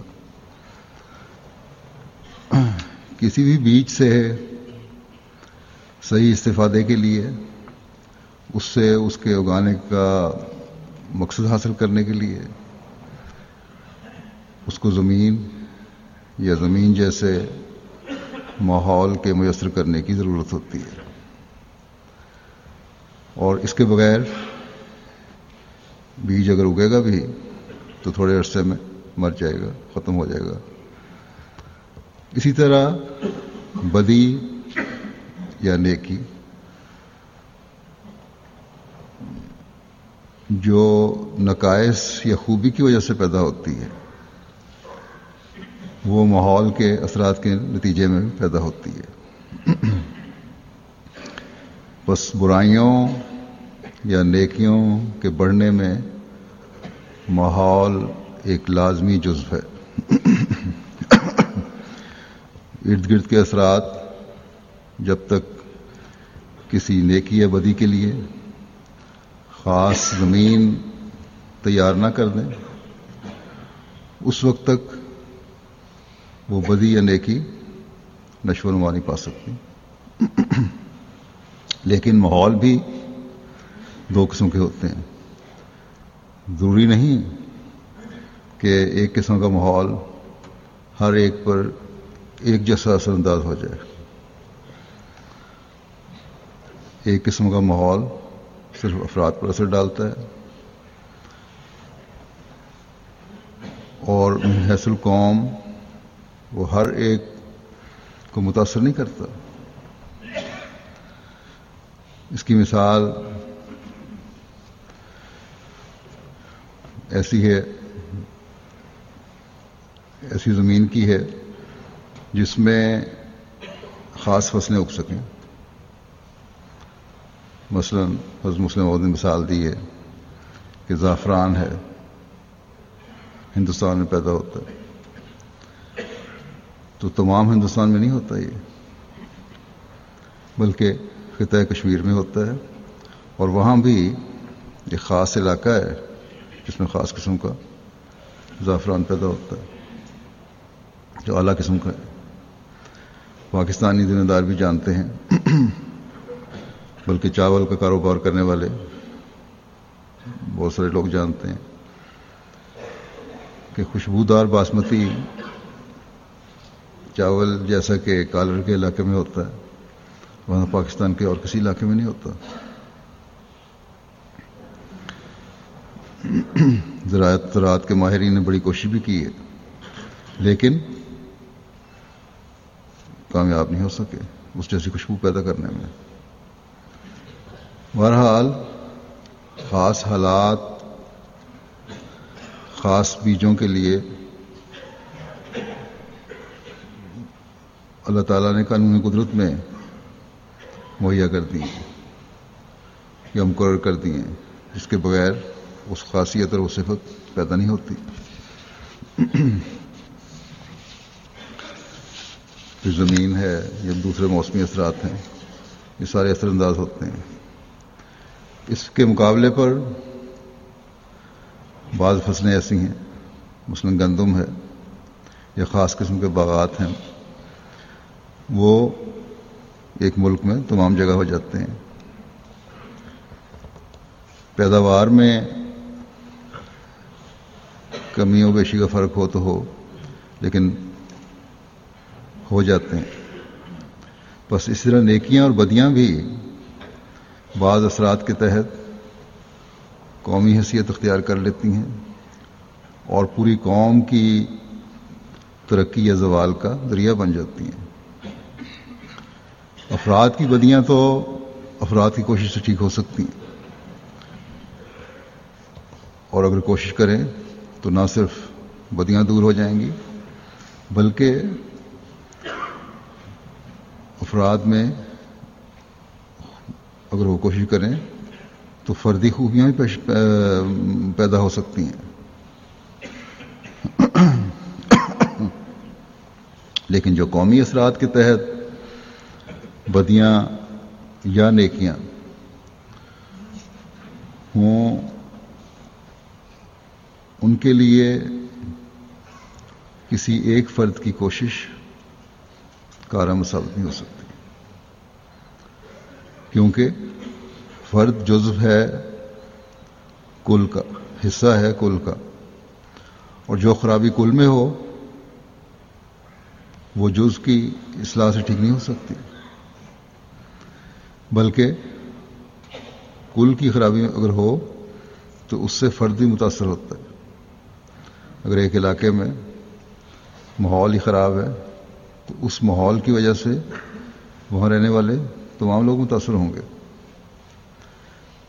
مثلا اگر کوئی شخص ذہن اگر مثال لیں ہم انسانی جسم کی، اگر کوئی شخص زہر کھا لے، تو یہ نہیں ہو سکتا کہ وہ زہر، ہاتھ، پاؤں اور دماغ یا دوسرے اعضاء پر اثر نہ کرے۔ یہ تمام جسم پر اثر کرے گا۔ اسی طرح ہمارا کھانا ہے۔ گوشت پھل وغیرہ ہم کھاتے ہیں اور مختلف چیزیں ہم کھاتے ہیں۔ ان سے جسم کا ہر حصہ فائدہ اٹھائے گا۔ کیونکہ یہ تمام اعضاء افراد ہیں کل کے یعنی جسم کے۔ اس لیے وہ زہر میں بھی حصہ لیتے ہیں۔ اور اچھی خوراک میں بھی حصہ لیتے ہیں۔ اسی طرح جو نیکی یا بدی قومی طور پر پیدا ہو، وہ تمام قوم پر اثر ڈالتی ہے۔ بس جو قومی بدیاں یا نیکیاں ہوں، ان کا مقابلہ کوئی خاص حصہ جسم یا فرد نہیں کر سکتا۔ یا کسی خاص فرد کی اصلاح سے قومی اصلاح نہیں ہو سکتی۔ نہ بدیوں کو دور کیا جا سکتا ہے اس طرح۔ نہ ہی نیکیوں کو پھیلایا جا سکتا ہے۔ کیونکہ کل کا اثر جو اس پر ضرور پڑتا ہے۔ بہرحال یہی قاعدہ ہے کہ اگر کل کو فائدہ ہو تو جز کو بھی فائدہ ہوگا۔ اور اگر کل کو نقصان پہنچے تو جز کو بھی نقصان پہنچے گا۔ بس افراد کی بدیاں تو ان کی تشخیص کر کے، پھر ان کا علاج کر کے دور کرنے کی کوشش ہو سکتی ہے۔ اور کسی کو اگر خود احساس ہو جائے تو وہ خود بھی کوشش کر کے اپنی بدیاں دور کر سکتا ہے۔ لیکن قومی بدیوں کو دور کرنے کے لیے تمام قوم کو غور کرنے کی ضرورت ہوتی ہے۔ اگر بحثیت قوم وہ بدیوں کو دور کرنے کے لیے کھڑی نہ ہو، کوشش نہ کرے، یا بحثیت قوم علاج کرنے کے لیے تیار نہ ہو، تو بحثیت قوم وہ بدیاں اور نقائص اس قوم میں پیدا ہو جاتے ہیں۔ اور ایک وقت آتا ہے جب وہ قوم کو ہلاک کرنے کا باعث بن جاتی ہے۔ بس جہاں یہ ضروری ہے کہ ہم میں سے ہر ایک اپنے نفس کی کمزوریوں کو دیکھے، وہاں یہ بھی ضروری ہے کہ ہم بحثیت قوم اپنی کمزوریوں کو دیکھیں۔ اور ان کی نشاندہی کریں۔ اور پھر بحثیت قوم ان کا علاج اور تدارک کریں۔ اور اس علاج میں ہر ایک کو اپنا کردار ادا کرنا ہوگا۔ کیونکہ بغیر مشترکہ کوشش کے اور مشترکہ طور پر علاج کے ہم کامیاب نہیں ہو سکتے۔ دنیا دنیاوی قانون کو بھی اگر دیکھیں کوئی ذمہ دار مثلا قدرتی افات ہیں، سیلاب ہے، کوئی ذمہ دار اپنی زمین کو بند باندھ کے سیلاب سے نہیں بچا سکتا۔ بند باندھنا، اس کی منصوبہ بندی کرنا، یہ حکومت کا کام ہے۔ مشترکہ کوشش حکومت کی طرف سے ہوتی ہے۔ حکومت نام ہے لوگوں کے جمع ہونے کا اور جہاں حکومتیں ہی نکمی ہوں، وہاں پوری قوم کو نقصان ہوتا ہے۔ جیسا کہ پاکستان میں بھی ہم نے گزشتہ دنوں جو سیلاب آیا گرمیوں میں، اس میں دیکھا۔ اور ہمیشہ دیکھتے ہیں۔ بعض قدرتی آفات سے بچا جا سکتا ہے۔ بے شک قدرتی آفات ایسی ہیں کہ جب آئیں، ان سے بچنا مشکل ہے۔ لیکن ایسی بھی ہیں جن سے بچا جا سکتا ہے۔ بعض آفات کے آنے سے پہلے ان کے، ان سے ہوشیار کرنے کے سامان ہو جاتے ہیں۔ لیکن انسان اپنی لاپرواہی کی وجہ سے توجہ نہیں دیتا اور نقصان اٹھاتا ہے۔ بہرحال اگر قوم کو یا حکومت کو اپنی ذمہ داریوں کا احساس نہ رہے تو نقصان کئی گنا بڑھ جاتا ہے۔ اور یہ عموماً دنیا میں ہم دیکھتے ہیں۔ بس قومی احساس اصلاح کے لیے ضروری ہے۔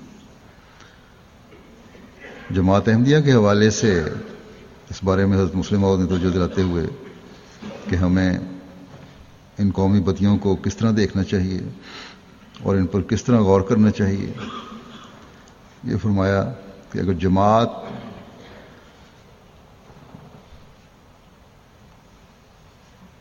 بعض پہلوؤں سے اس پر غور کرے اور اس کا علاج کرے تو فائدہ ہو سکتا ہے۔ مختلف ذرائع ہیں اس کے۔ کیونکہ یہ ذرائع جو ہیں وہ قومی امراض کی تشخیص کر سکتے ہیں۔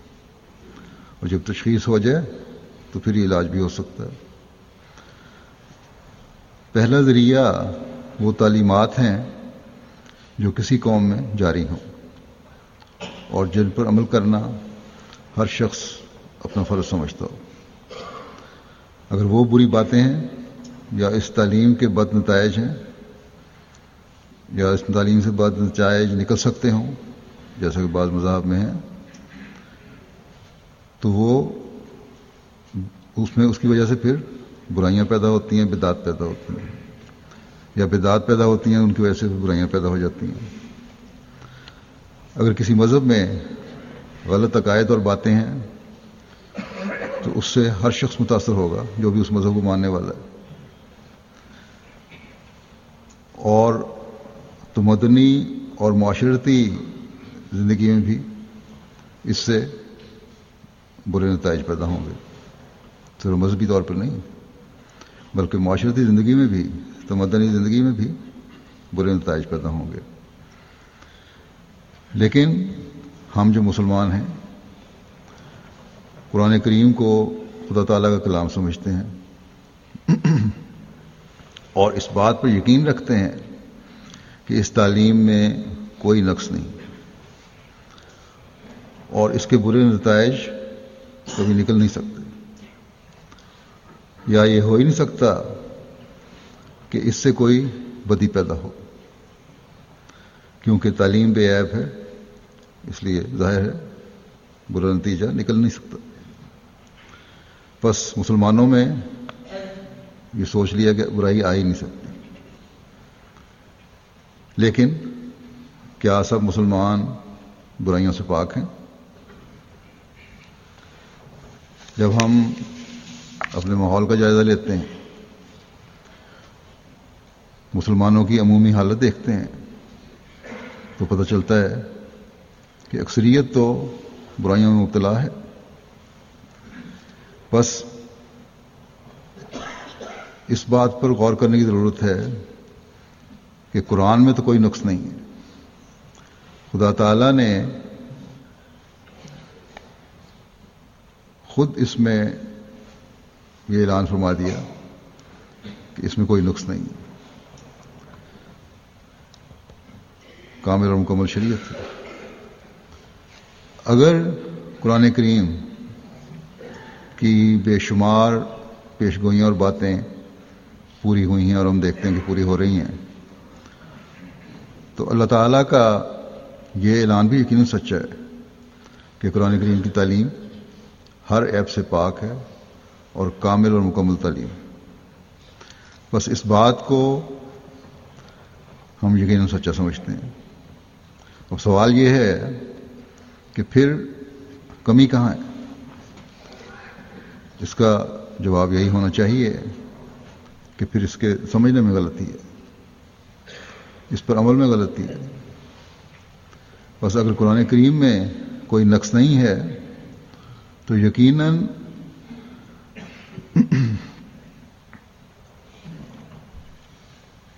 ہمارے سمجھنے اور عمل کرنے میں غلطی ہے اور یقیناً قرآن شریف میں نقص نہیں ہے۔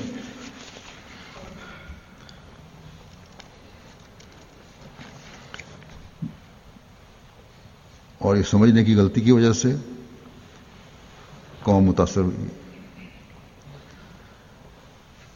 یہ غلطیاں قوم کے پہلے علماء کے قرآن کریم کو غلط سمجھنے کی وجہ سے بھی ہو سکتی ہیں اور موجودہ علماء کے غلط سمجھنے کی وجہ سے بھی ہو سکتی ہیں۔ بہرحال نتیجہ ظاہر ہے جو ہمیں نظر آ رہا ہے۔ اب علماء مفسرین بے شک اپنے نظریات رکھتے تھے یا رکھتے ہیں۔ اور یہ انفرادی نظریات ہیں۔ لیکن قوم یہ نہیں کہتی کہ علماء کے یہ ذاتی نظریات ہیں۔ قوم ان علماء کی طرف دیکھتی ہے۔ اس لیے ان کے پیچھے چلنے والے غلط نظریات کی وجہ سے یا تفسیروں کو نہ سمجھنے کی وجہ سے اعلیٰ تعلیم کے باوجود فائدہ اٹھانے والے نہیں بن سکے، بلکہ نقصان اٹھا رہے ہیں۔ اور اس وجہ سے قوم میں برائیاں پیدا ہو گئیں۔ بعض غلط نظریات جو رواج پا گئے، جن کا اسلام کی تعلیم سے واسطہ ہی نہیں۔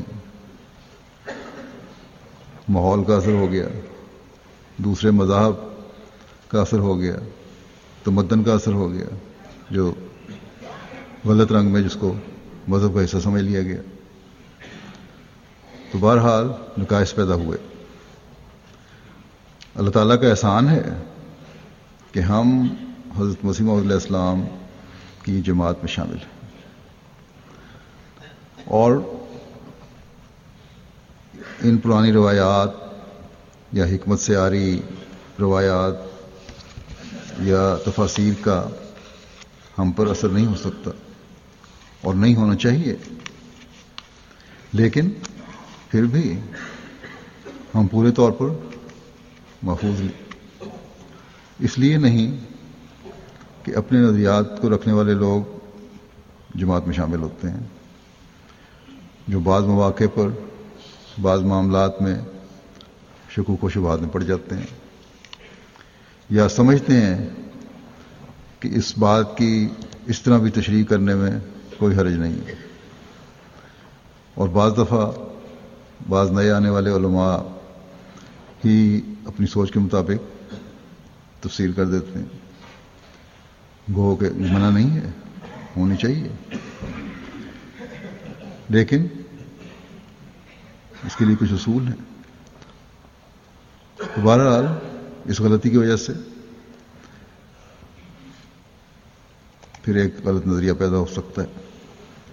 اس لیے اس برائی سے بچنے کے لیے علماء کو بھی خلافت اور جماعتی نظام کے تحت ہی اپنے نظریات کا اظہار کرنا چاہیے۔ بہرحال، بے شک ہم عموماً غلط نظریات سے اللہ تعالیٰ کے فضل سے پاک ہیں عمومی طور پر۔ لیکن اپنے آپ کو غلطیوں سے پاک رکھنے کی ضرورت مستقل طور پر ہے کہ ہم، اور اس کا طریقہ یہی ہے کہ ہم غیر احمدیوں کی غلطیوں پر ہمیشہ نظر رکھیں۔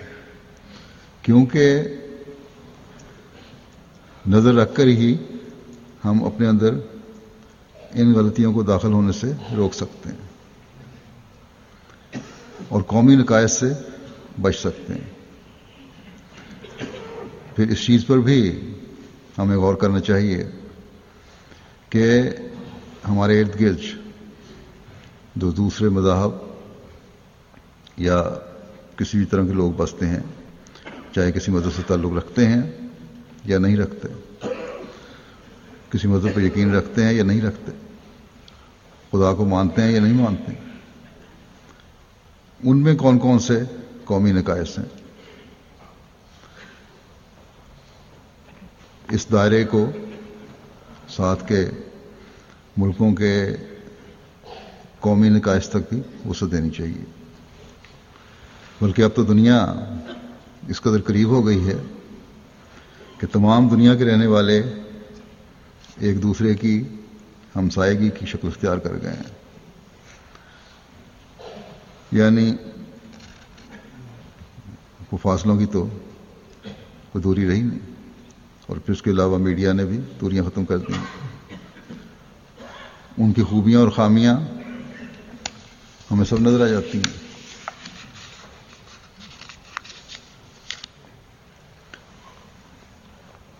اور ہمسائے ملکوں کے اثر ایک دوسرے پر پڑتے رہتے ہیں۔ بچے جس ماحول میں رہتے ہیں، اس ماحول کا، ہمسایوں کا اثر ان بچوں پہ بھی ہو رہا ہوتا ہے۔ ماں باپ چاہے بچوں کو سکھاتے رہیں،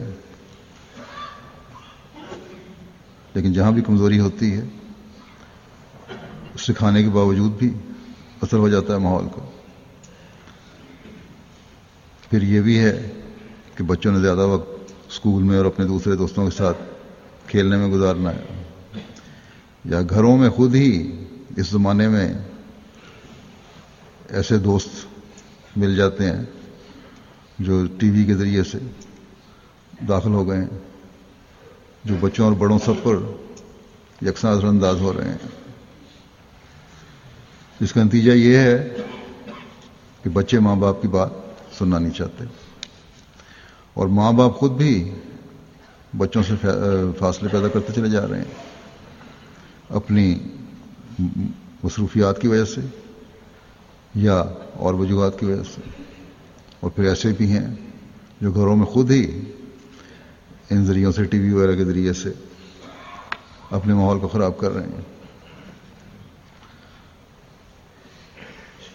اور بہرحال نتیجہ پھر اس کا یہ نکلتا ہے اور نکل رہا ہے کہ ماں باپ بچوں پر ظلم کرنے لگ جاتے ہیں اور بچے ماں باپ کی عزت و احترام نہیں کرتے۔ کہہ دیتے ہیں کہ اس ماحول میں ایسے ہی رہنا ہے۔ اگر یہاں آئے ہو تو اس طرح گزارا کرنا پڑے گا۔ اور یہ پھر فردی برائیاں نہیں رہتی۔ یہ قومی برائیاں بنتی چلی جا رہی ہیں۔ گھر برباد ہو رہے ہیں۔ ماں باپ، بچوں کا روحانی قتل بھی کر رہے ہیں اور جسمانی قتل بھی کر رہے ہیں۔ مغربی معاشرہ تو آزادی کے نام پر اقتبائی کی طرف جا ہی رہا ہے اور یہ قومی بدی ہے۔ لیکن اس کی لپیٹ میں بعض احمدی بھی آ رہے ہیں۔ اس سے پہلے کہ یہ قومی برائی بنے اور اسی طور پر پھیل جائے اور اس مسیم علیہ السلاۃ والسلام کو ماننے کے بعد ہم پھر جہالت میں واپس چلے جائیں۔ ہمیں قوم کی حیثیت سے ان باتوں سے بچنے کے لیے کوشش کو تیز تر کرنے کی ضرورت ہے۔ بس جماعت احمدیہ کے نظام کے تمام حصے اس بات پر غور کرنے کے لیے سر جوڑیں، منصوبہ بندی کریں۔ اس کا ابھی سے خاتمہ کرنے کی کوشش کریں کوئی بھی برائی ہے۔ اس سے پہلے کہ خدا نہ کرے، ہم میں سے، ہم میں بحثیت قوم، مغربی ملکوں کی بیماریاں داخل ہو جائیں ہم نے دنیا کے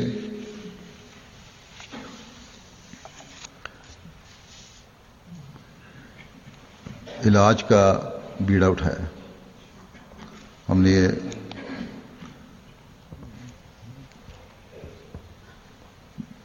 وعدہ کیا ہے، یہ اعلان کیا ہے کہ ہم دنیا کا علاج کریں گے۔ اگر علاج کرنے والے ہی مریض بن گئے تو دنیا سے فردی اور قومی برائیاں اور بدیاں کون دور کرے گا؟ پھر اس بات کو بھی سامنے رکھ کر غور کرنا چاہیے کہ کسی قوم میں اپنے مخصوص حالات کی وجہ سے بعض نیکیاں بھی پیدا ہو سکتی ہیں اور بعض کمزوریاں بھی پیدا ہو سکتی ہیں۔ اس کی مثال مسلم عہدیہ دی ہے یہ ہماری جماعت اللہ کے فضل سے ہر جگہ پھیلی ہوئی ہے۔ اور اللہ تعالیٰ دور دور کے لوگوں کے دلوں کو فتح کر رہا ہے۔ بڑی وسط اب تو اللہ تعالیٰ کے سے مل چکی ہے۔ اور ساتھ ہی ہماری جماعت کا یہ بھی عقیدہ ہے کہ کبھی غیر احمدیوں کے پیچھے نماز نہیں پڑھنی چاہیے۔ کیونکہ غیر احمدی امام نے اس امام کو نہیں مانا جس کو خدا تعالیٰ نے زمانے کا امام بنا کر بھیجا ہے۔ اور نہ صرف مانا ہی نہیں، بلکہ انتہائی گلی زبان بھی استعمال کرتے ہیں۔ بس ہم خدا کے مقرر کردہ امام پر، بندوں کے مقرر کردہ امام کو ترجیح نہیں دے سکتے۔ اس لیے ہم ان کے پیچھے نماز نہیں پڑھتے۔ اب عموماً تو اللہ تعالیٰ کے فضل سے جماعت کے سینٹر بھی ہیں اور مساجد بھی ہیں۔ جہاں احمدی با جماعت نماز پڑھ سکتے ہیں یا پڑھتے ہیں۔ لیکن ابھی بعض علاقے ایسے بھی ہیں جہاں ایک ایک دو دو گھر احمدیوں کے ہیں، اس لیے وہ گھروں میں نماز پڑھ لیتے ہیں۔ بجائے اس کے اکٹھے ہو کر نماز پڑھ لیں، ہر ایک اپنی اپنی نماز پڑھ رہا ہوتا۔ ہے اس طرح میں نے پہلے بھی توجہ دلائی تھی کہ گھروں میں بھی باجماعت نماز کر لیا کریں تو کوئی حرج نہیں۔ یا بعض اس بات پر کہ مصروفیت ہے، اپنی نماز علیحدہ پڑھ لیتے ہیں۔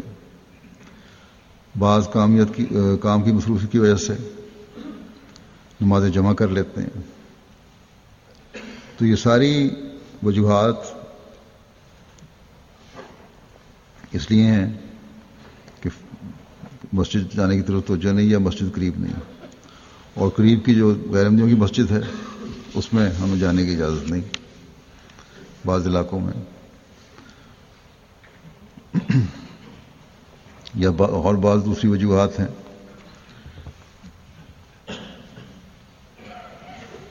اس کی وجہ سے نماز تو بہرحال پڑھ ہی لیتے ہیں، لیکن گھر میں پڑھتے ہیں۔ اور نماز با جماعت کی طرف عموماً توجہ نہیں ہے۔ یا یہ بھی ہے کہ نمازیں جمع کرنے کی طرف بلا وجہ تو زیادہ توجہ ہو گئی ہے۔ باوجود توجہ دلانے کے، بار بار کی تلقین کے، باجماعت نماز کے لیے ایک بڑی تعداد کو ذوق و شوق نہیں ہے۔ گویا یہ قومی بیماری بن رہی ہے۔ اس لیے اس کے شدت سے علاج کی بہت زیادہ ضرورت ہے۔ یہ فردی نقص نہیں ہے کہ فلاں شخص مسجد میں باجماعت نماز پڑھنے نہیں آیا۔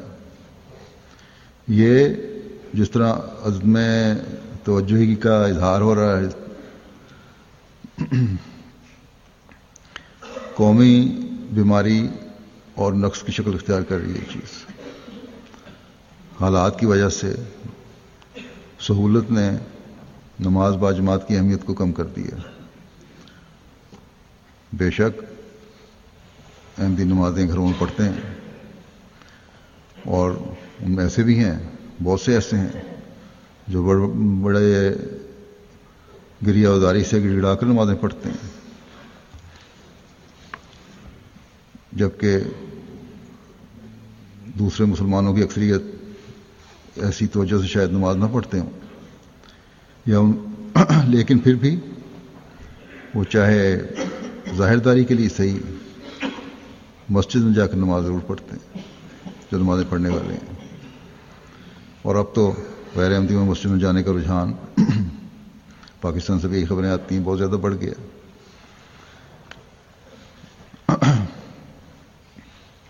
جہاں یہ تو نہیں پتا کہ نمازیں توجہ سے پڑھتے ہیں کہ نہیں۔ لیکن جاتے ضرور ہیں۔ اور پھر وہاں جماعت کے خلاف غلط اور بےحدہ باتیں بھی سنتے ہیں۔ ان کی وجہ سے ان میں نفرتیں پیدا ہو رہی ہیں۔ تو برائیاں تو باہر ان پیدا ہو رہی ہیں، لیکن ایک چیز ہے کہ مسجد میں جاتے ہیں۔ ہم نے مسجد میں اگر جانا ہے تو برائیوں کو دور کرنے کے لیے جانا ہے۔ اس لیے بہت فرق ہے ہمارا جانے میں اور ان کے جانے میں۔ لیکن ان کو اس طرح توجہ ہو چکی ہے اور ہماری اس طرح توجہ میں بہت کمی ہے۔ بس ہمیں اس طرح توجہ دینی چاہیے کہ مسجدوں کو آباد تو حقیقی مومنوں نے کرنا ہے اور حقیقی مومن وہی ہیں جنہوں نے زمانے کے امام کو مانا ہے۔ نہ کہ عبادت کے نام پر فتنہ و فساد کرنے والوں نے۔ من حیث قوم مسجد میں جا کر نماز نہ پڑھنے یا نمازیں جمع کرنے کا نقص، مزید بڑھنے کا خطرہ اور امکان اس وقت بڑھ جاتا ہے۔ جب ہم یہ دیکھتے ہیں کہ بچوں کے ذہنوں میں اس کی اہمیت کم ہوتی جا رہی ہے اور بعض بچے اپنے ماں باپ کی حالت دیکھ کر یہ یہ کہنے بھی لگ گئے ہیں کہ دن میں تین نمازیں ہوتی ہیں۔ جب کہو کہ پانچ ہوتی ہیں، تو کہہ دیتے ہیں کہ ہم نے تو اپنے ماں باپ کو تین نمازیں پڑھتی دیکھا۔ ہے بس اس بارے میں ہر جگہ غور اور منصوبہ بندی کی ضرورت ہے۔ نہیں تو اگلی نسل میں یہ قومی بدی بن جائے گی۔ اپنے ماحول پر نظر ڈال کر، جیسا کہ میں نے کہا، ہم ہمیں وسیع تر منصوبہ بندی کرنے کی ضرورت ہے۔ آج دنیا کی جو حالت ہے کہ خدا سے اور دین سے دور ہٹ رہے ہیں۔ اگر ہم نے شدت کے ساتھ کوشش نہ کی تو مختلف قسم کی بدیاں ہمارے اندر داخل ہونا شروع ہو جائیں گی۔ ایک بدی کے بعد پھر دوسری بدی بھی آتی ہے۔ نام کا دین رہ جائے گا، روح نہیں رہے گی۔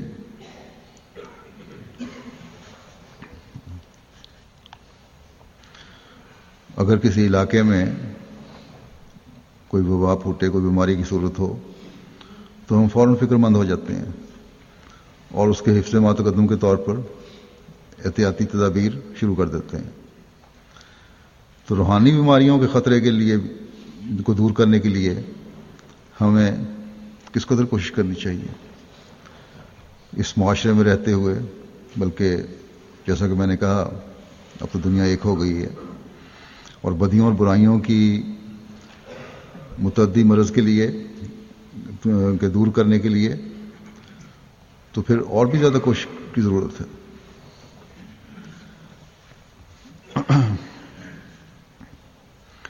جو حفظ ماتقدم کرتے ہیں، علاج کراتے ہیں، بچت کے ٹیکے لگواتے ہیں، وہ ظاہری بیماریوں سے دوسروں کی نسبت زیادہ محفوظ رہتے ہیں۔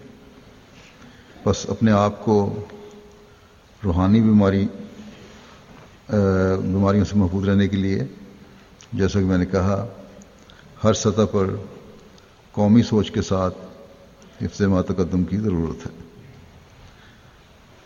ان غلط عقائد اور عملوں کی تبدیلی کی وجہ سے جو علماء نے امت میں پیدا کر دیے، مسلمانوں کا ایک بہت بڑا حصہ باوجود کامل تعلیم کے گمراہ ہو گیا اب ہمیں اپنی اصلاح کے بعد مستقل طور پر گمراہی سے بچنے کے لیے بہت زیادہ کوشش کی ضرورت ہے۔ چند مثالیں میں نے دی ہیں۔ ہمیں غور کرتے رہنا چاہیے کہ کہاں کہاں دوسرے مسلمانوں میں نقائش نقائص پیدا ہوئے اور وہ گمراہ ہوئے اور ہم نے کس طرح ان سے بچنا ہے۔ حضرت مسیم علیہ السلام کو مان کر پھر آپ کی تعلیم کو جاننا اور اس پر عمل کرنا بھی بہت ضروری ہے۔ حالات کے ساتھ اپنے آپ کو اس دھارے میں بہانے کی ضرورت نہیں، بلکہ حالات کو اپنی تعلیم کے مطابق ڈھالنا ہمارا کام ہے۔ خلافت کے ساتھ تعلق مضبوط کرنے کی ضرورت ہے۔ اس زمانے میں ایم ٹی اے اور جماعت کی ویب سائٹ بھی اللہ تعالیٰ نے ہمیں مہیا فرمائی ہیں۔ ان سے منسلک رہنا بھی بہت ضروری ہے۔ بجائے اس کے کہ اٹھ پٹانگ دیکھ چیزیں دیکھیں۔ اس ذریعے سے حقیقی قرآن تعلیم اور حضرت مسیم علیہ السلام کے علم و عرفان کا ہمیں پتہ چلتا ہے۔ ان ذریعوں سے یہ حقیقی اسلامی تعلیم ہمیں ملتی ہے۔ بس اس کے ساتھ ہمیں جڑے رہنے کی ضرورت ہے۔ یہ بات ہمیں یاد رکھنی چاہیے کہ مسلمانوں کو قرآن کریم جیسی کتاب ملی جیسے پہلے بھی ذکر ہو چکا ہے، لیکن پھر بھی ان میں ایسی غلطیاں پیدا ہو گئیں جن کی وجہ سے ان میں مخصوص امراض کا پیدا ہو جانا لازمی تھا۔ چنانچہ جو سب سے بڑی بات ان میں قومی بدی پیدا کرنے کا باعث بنی، وہ مسلمانوں کا یہ یقین تھا کہ قرآن کریم نہایت مکمل کتاب ہے اور اس میں تمام باتوں کا ذکر موجود ہے۔ اور اول سے آخر تک انسانوں کی ہدایت کا موجب ہے۔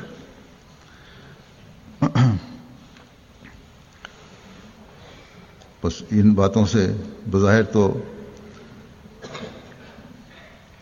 یہ لگتا ہے کہ اس وجہ سے یہ قرآن کریم کی خوبی کو عیب بتایا جا رہا ہے، کیونکہ اس کے باوجود مسلمانوں میں غلط اثر ہوا قائم۔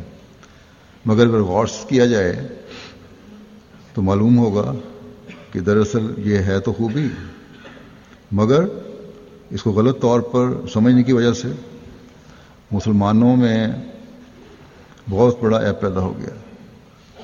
اس میں کوئی شبہ نہیں۔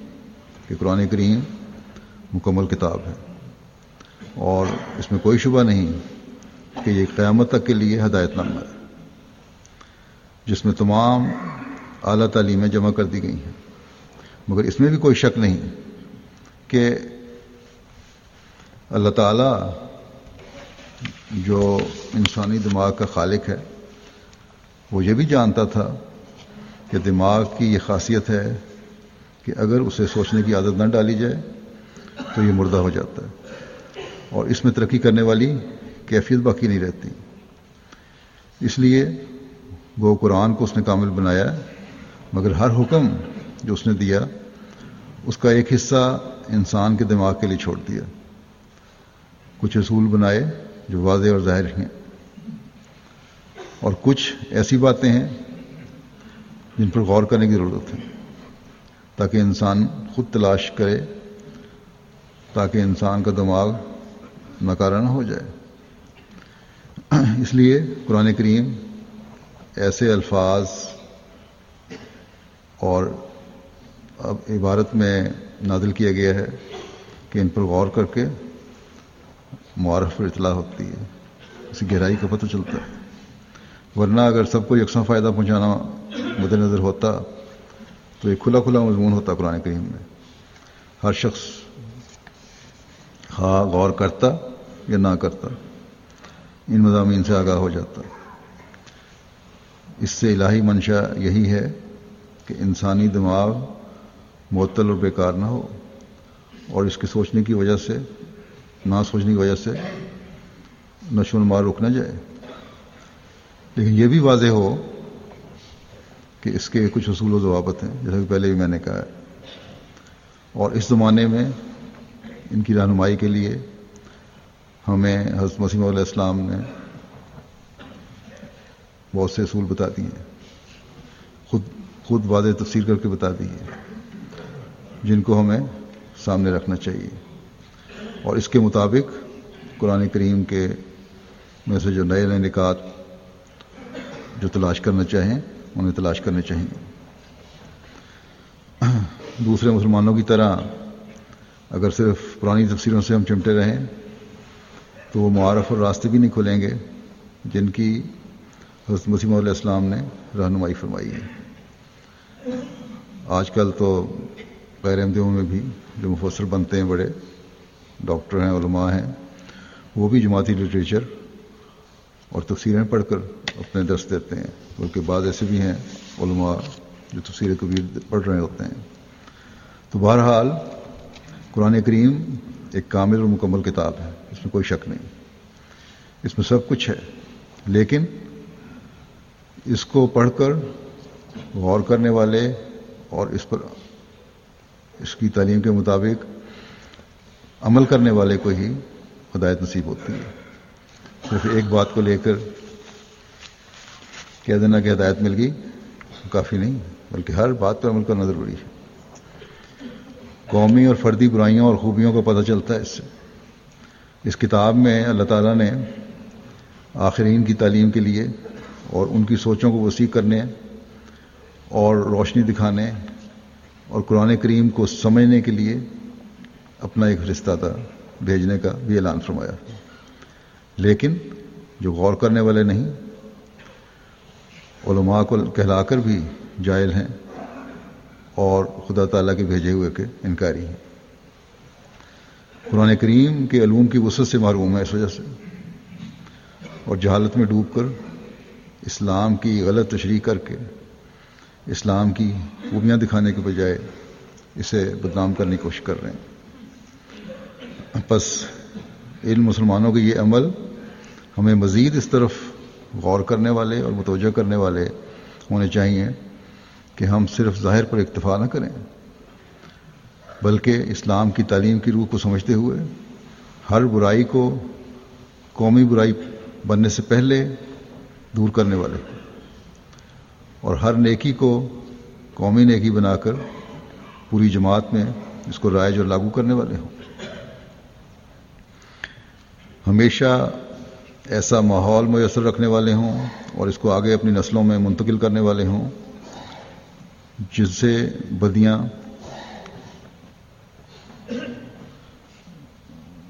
نہ پھیلیں بلکہ خوبیاں اور نیکیاں پیدا ہوں۔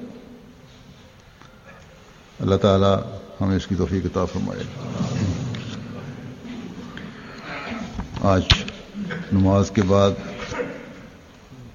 میں دو حاضر جنازے پڑھاؤں گا اور دو جنازہ غائب ہوں گے۔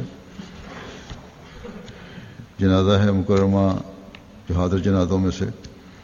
رضیہ مسرت خان صاحبہ علیہ مکرم عبدالطیف خان صاحب حوصلوں کا جو سیکرٹری رشتہ ناتا ہیں، لطیف خان صاحب۔ گیارہ فروری دو ہزار پندرہ کو ان کی وفات ہوئی، اناسی سال کی عمر میں۔ انا اللہ و انا الہ راجع ہوں آپ حضرت محمد ظہور خان صاحب صحابی حضرت مسیم علیہ السلام کی بہو اور صوبے دار کرم بخش صاحب کی بیٹی تھیں۔ انیس سو باسٹھ میں انگلستان آئیں۔ انیس سو پچہتر میں دو سال صدر لجنا حوصلوں اور پھر لمبا عرصہ حوصلوں میں لجنا کی سیکرٹری ضیافت کے طور پر خدمت کی توفیق پائی۔ مہمانوں کے علاوہ جماعتی پروگرام کے مواقع پر اپنی ٹیم کے ہمراہ نہایت خوش دلی سے مہمان نازی کیا کرتی تھیں۔ حوصلوں میں احمدی بچوں بچے بچوں کے علاوہ غیر جماعت احباب کے بچوں کو بھی قرآن کریم ناظرہ پڑھانے کی توفیق پائی۔ آپ انتہائی خوش اخلاق میں نثار مہمان نواز ایک مخلص خاتون تھیں۔ خلاف سے اخلاص وفا کا تعلق تھا۔ بچوں کی اچھی دین تربیت کی۔ کسی نہ کسی رنگ میں آپ کے بچے دین کی خدمت کی توفیق پا رہے ہیں۔ کہ آپ کے شوہر کے علاوہ دو بیٹیاں اور چار بیٹے ہیں۔ آپ کی یادگار ہیں۔ ظہیر خان صاحب صدر جماعت حوصلوں ہیں۔ اور نائب افسر سگا کی حیثیت سے بھی خدمت کر رہے ہیں۔ اللہ تعالیٰ مرحوما کے درجات بلند فرمائے۔ دوسرا جنازہ عزیزم عامر شراز صاحب ابن مکرم شاہد محمود صاحب ماڈرن ساؤتھ کا ہے۔ بارہ فروری دو ہزار پندرہ کو بارزہ کینسر انتیس سال کی عمر میں وفات پا گئے۔ اللہ و اللہ راج ہوں حضرت مسیم علیہ السلام کے صحابی حضرت مصری حسن دین صاحب الجلان ہو، مرحوم ان کے پردادا اور حضرت حکیم جلال الدین صاحب رضیلان ہو ان کے والد کے پڑنانا تھے۔ اپنے حلقے میں خدمت کے لیے ان کے علاوہ جلسہ سلانوں پر خدمت خیل کر سیکورٹی کی ڈیوٹی بڑے شوق سے دیا کرتے تھے۔ بڑے خوش اخلاق، مل نثار اور مخلص نوجوان تھے۔ عثمان گان میں والدین کے علاوہ اہلیہ اور اڑھائی سالہ بچی یادگار چھوڑی ہیں۔ عزیز مرحوم کو کینسر تھا اور بڑا لمبا عرصہ بڑی تکلیف دہ بیماری کو بڑے ہنستے ہوئے گزارا انہوں نے۔ میرے پاس بھی انتہائی بیماری کی حالت میں آئے، جب بھی آتے تھے تو مسکرا رہے ہوتے تھے۔ بہت پیارے بچے تھے، اللہ تعالیٰ ان سے مغفرت اور پیار کا سلوک فرمائے۔ اپنی رحمت کی چادر میں ڈھانپ لے۔ ان کی بیوی اور بیٹی کو بھی اپنی حفظ و مان میں رکھے اور صبر عطا فرمائے۔ ان کے والدین کو بھی صبر اور حوصلہ عطا فرمائے۔ جنازہ غائب میں پہلے ہے مکرم الحاج رشید احمد صاحب، جن کی وفات ملواکی امریکہ میں سات فروری دو ہزار پندرہ کو ہوئی۔ انا اللہ و انا راج ہوں ان کی عمر وفات کے وقت اکانوے سال تھی۔ مرحوم امریکہ کے شہر سینٹ لوئس میں انیس سو تیئیس میں پیدا ہوئے، انیس سو سینتالیس میں بیت کر کے اسلام میں داخل، احمدیت میں داخل ہوئے۔ بیت کرنے کے بعد دو سال بعد انیس سو انچاس میں دینی تعلیم حاصل کرنے کے لیے ربا چلے گئے، جہاں خود حضرت مسلم ماؤد عنہ نے آپ کا ریلوے اسٹیشن جا کر استقبال کیا۔ انہوں نے جامعہ احمدیہ میں پانچ سال تعلیم حاصل کی، پھر باقاعدہ مبلک بنے، پاکستان میں قیام کے دوران اردو اور پنجابی زبان پر عبور حاصل کیا۔ امریکہ سے سب سے پہلے جامعہ احمدیہ بطور طالب علم داخل ہونے کا اعزاز حاصل ہوا۔ اسی طرح روا میں پانچ سال قیام کے دوران آپ کو حضرت مسلم مود تعالیٰ عنہ کی خاص رفاقت بھی نصیب ہوئی۔ حضور رضی اللہ عنہ نے آپ کا رشتہ مبلغ احمدیت حاجی ابراہیم خلیل صاحب کی صاحبزادی مکرمہ سارا قدسیہ صاحب سے کروا دیا۔ جن کے وطن سے آپ کے ہاں تین بچے ہوئے۔ اور ایک بیٹی کی فات ہو چکی، ایک بیٹا اور ایک بیٹی آپ کی اس پہلی شادی سے حیات ہیں۔ امریکہ میں رہتے ہیں۔ انیس سو پچپن میں جامعہ احمدیہ سے فارغ ہونے کے بعد آپ کو امریکہ میں بطور مبلغ بھجوایا گیا۔ حضرت مسلم عود نے آپ کی ربا سے روانگی کے وقت اپنے دست مبارک سے لکھا ہوا، آپ کو نصیحت فرمائی۔ اور ایک پگڑی کا کلا جس میں حضرت مسیم مود کے کپڑے کا ایک ٹکڑا سلا ہوا تھا، آپ کو بطور تحفہ عطا فرمایا، جو ابھی تک آپ کے پاس موجود تھا۔ اب آپ کے بچوں کے پاس ہے۔ جماعت احمدیہ امریکہ کے سب سے پہلے مقامی امریکن مشنری تھے۔ آپ نے امریکہ میں شکاگو، سینٹ لوئس اور دوسرے شہروں میں بطور مشنری کے علاوہ امیر جماعت امریکہ کی حیثیت سے بھی خدمات انجام دیں۔ اس کے علاوہ آپ ایک لمبا عرصہ صدر ملوا کی جماعت اور اور مختلف مرکزی عہدوں پر خدمت کی توفیق پاتے رہے۔ دوسری شادی آپ کی سینٹ لوئس کے سابق صدر جماعت مکرم خالد عثمان صاحب کی بیٹی عزیزہ احمد سے ہوئی۔ جن سے آپ کے دو بیٹے اور دو بیٹیاں ہیں۔ آپ کو تبلیغ کا جنون کی حد تک شوق تھا، کوئی موقع ہاتھ سے جانے نہیں دیتے تھے۔ آپ کے دور صدارت میں جماعت ملواکی کی امریکن احمدیوں پر مشتمل ایک جماعت، بڑی جماعت کی بنیاد پڑی، جو امریکہ کی دوسری جماعتوں کے مقابلے پر اکثریت میں ہے۔ انیس سو اٹھانوے میں انہیں حج کی سعادت حاصل ہوئی۔ ملواکی میں جماعت کے علاوہ دیگر مذہب کے لوگوں میں بھی مقبول تھے۔ بیس سال سے ٹی وی کے ایک پروگرام اسلام لائیو پر باقاعدہ آ رہے تھے۔ آپ نے اپنی زندگی کے آخری لمحات تک جماعت کے ہفتہ وار تبلیغی اسٹال پر باقاعدگی سے جانا اختیار کیے رکھا۔ وفات سے قبل جب تک ہوش میں تھے، آپ نرسوں کو بھی تبلیغ عمل کرتے رہے۔ انیس سو پچاسی اور چھیاسی میں انہوں نے شہر کی مشہور یونیورسٹی یونیورسٹی آف وسکانسن میں عام مسلمانوں کے لیے ایک بڑے جلسہ کا اہتمام کیا۔ موصوف نے یونیورسٹی آف وسکانسن کے نوجوانوں کے ساتھ بھی رابطہ رکھا ہوا تھا۔ باقاعدگی سے کیمپس میں تقاریر کیا کرتے تھے۔ ہزاروں کی تعداد میں طلباء کو اسلام کی پرامن تعلیم سے آگاہ کیا۔ مرحوم باقاعدگی سے متعدد لوکل اور اسٹیٹ لیڈرز کے ساتھ بھی رابطہ رکھتے تھے۔ اتوار کے روز عام لوگ لوگوں کے لیے میٹنگ رکھتے جن میں احمدی احباب کے علاوہ مختلف مذاہب سے تعلق رکھنے والے دوسرے احباب بھی آتے اور ان کی باتوں سے مستفید ہوتے۔ دوستوں کے اظہار پر اور مرکز کی اجازت سے آپ نے اپنی یادداشتوں کو جن میں حضرت مسلم عنہ کی رفاقت اور خاص، رفاقت خاص میں پاکستان کے مختلف مقامات کے سفروں پر جانے اور سوال و جواب کی مجالس میں بیٹھنے اور باقاعدہ طور پر نوٹ بک میں نوٹس کو درج کرنا شامل تھا۔ اس کو کتابی صورت میں تباہ کروانا تھا۔ اس غرض کے لیے کئی سالوں کی محنت کے بعد یہ کتاب تیار ہوئی اور اب مرکز کی منظوری سے شائع ہونے والی ہے۔ مربی سے السلام ملک ربانی لکھتے ہیں کہ نو ماہ قبل میری بطور مبلغ یہاں پہلی ملاقات آپ سے ہوئی۔ میری عمر کم ہونے کے باوجود آپ نہایت محبت سے ملے۔ پھر جب میں نے آپ سے جماعت ملواکی میں بعض پروگراموں کے متعلق مشورہ کرنا چاہا، تو اردو میں مجھے مخاطب ہو کر کہا، مولانا صاحب، آپ خلیفہ وقت کے نمائندے ہیں، آپ جو کہیں گے ہم ہم نے صرف اطاعت کرنی ہے۔ اور بڑا اطاعت کا جذبہ تھا ان میں۔ شمشاد صاحب بھی لکھتے ہیں کہ امریکہ آیا تو ہمیشہ میں نے انہیں حضرت مسلم آؤت کی باتیں سناتے ہوئے پایا۔ اپنی زندگی کو بھی انہوں نے حضرت مسلم آؤت کے ارشادات کے مطابق ڈھالا ہوا تھا۔ گزشتہ جلسہ سلانہ پر ان کی تقریر بھی مسلم آؤت کی یادوں کے بارے میں تھی۔ اور یہ کہ آئندہ اور مجھے نسلیں ان یادوں کے ذریعے کیا پیغام دیں گے۔ اسلام احمدیت اور خلافت کے دفاع میں یہ کہنا بے جان نہ ہوگا کہ آپ ہمیشہ احمدیت کی تبلیغ، دفاع اور خلافت کے لیے ایک ننگی تلوار تھے۔ آپ ہمیشہ احمدی کی تبلیغ میں سرگرم رہتے تھے۔ بڑھاپے کی عمر میں بھی جبکہ جسم ناتواں اور نحیف تھا آپ اکیلے ہی تبلیغ کیا کرتے تھے اور مسٹر تبلیغ کے نام سے مشہور تھے۔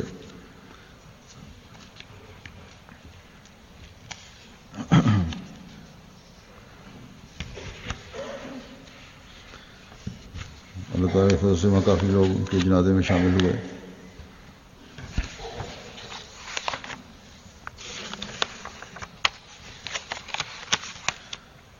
اور آج کی جنازہ ہے، غائب ہے یہ بھی۔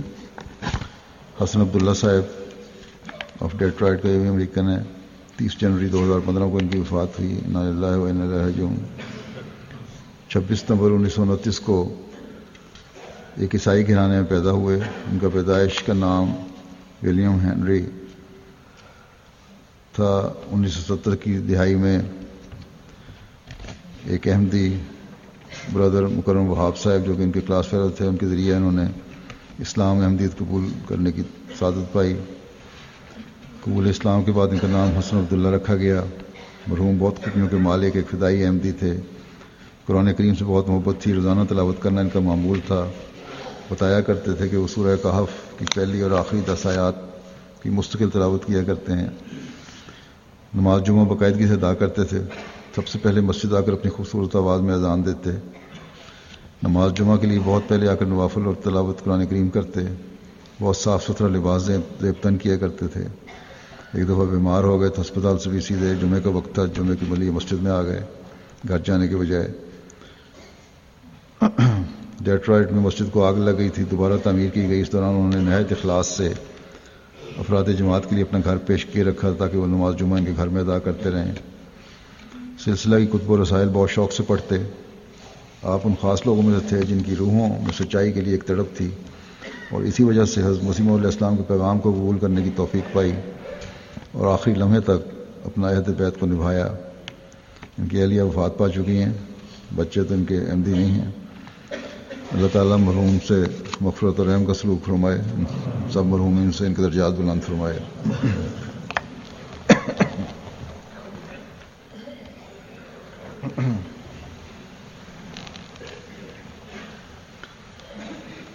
الحمد لله الحمد لله نحمده ونستعينه ونستغفره ونؤمن به ونتوكل عليه ونعوذ بالله من شرور أنفسنا ومن سيئات أعمالنا من يهده الله فلا مضل له، ومن يضلله فلا هادي له. ونشهد أن لا إله إلا الله، ونشهد أن محمدا عبده ورسوله. عباد الله رحمكم الله. إن الله يأمر بالعدل والإحسان وإيتاء ذي القربى وينهى عن الفحشاء والمنكر والبغي يعظكم لعلكم تذكرون اذكروا الله يذكركم وادعوه يستجب لكم ولذكر الله أكبر. احمدیت زندہ باد احمدیت زندہ باد احمدیت زندہ باد احمدیت زندہ باد احمدیت زندہ باد احمدیت زندہ باد احمدیت زندہ باد احمدیت زندہ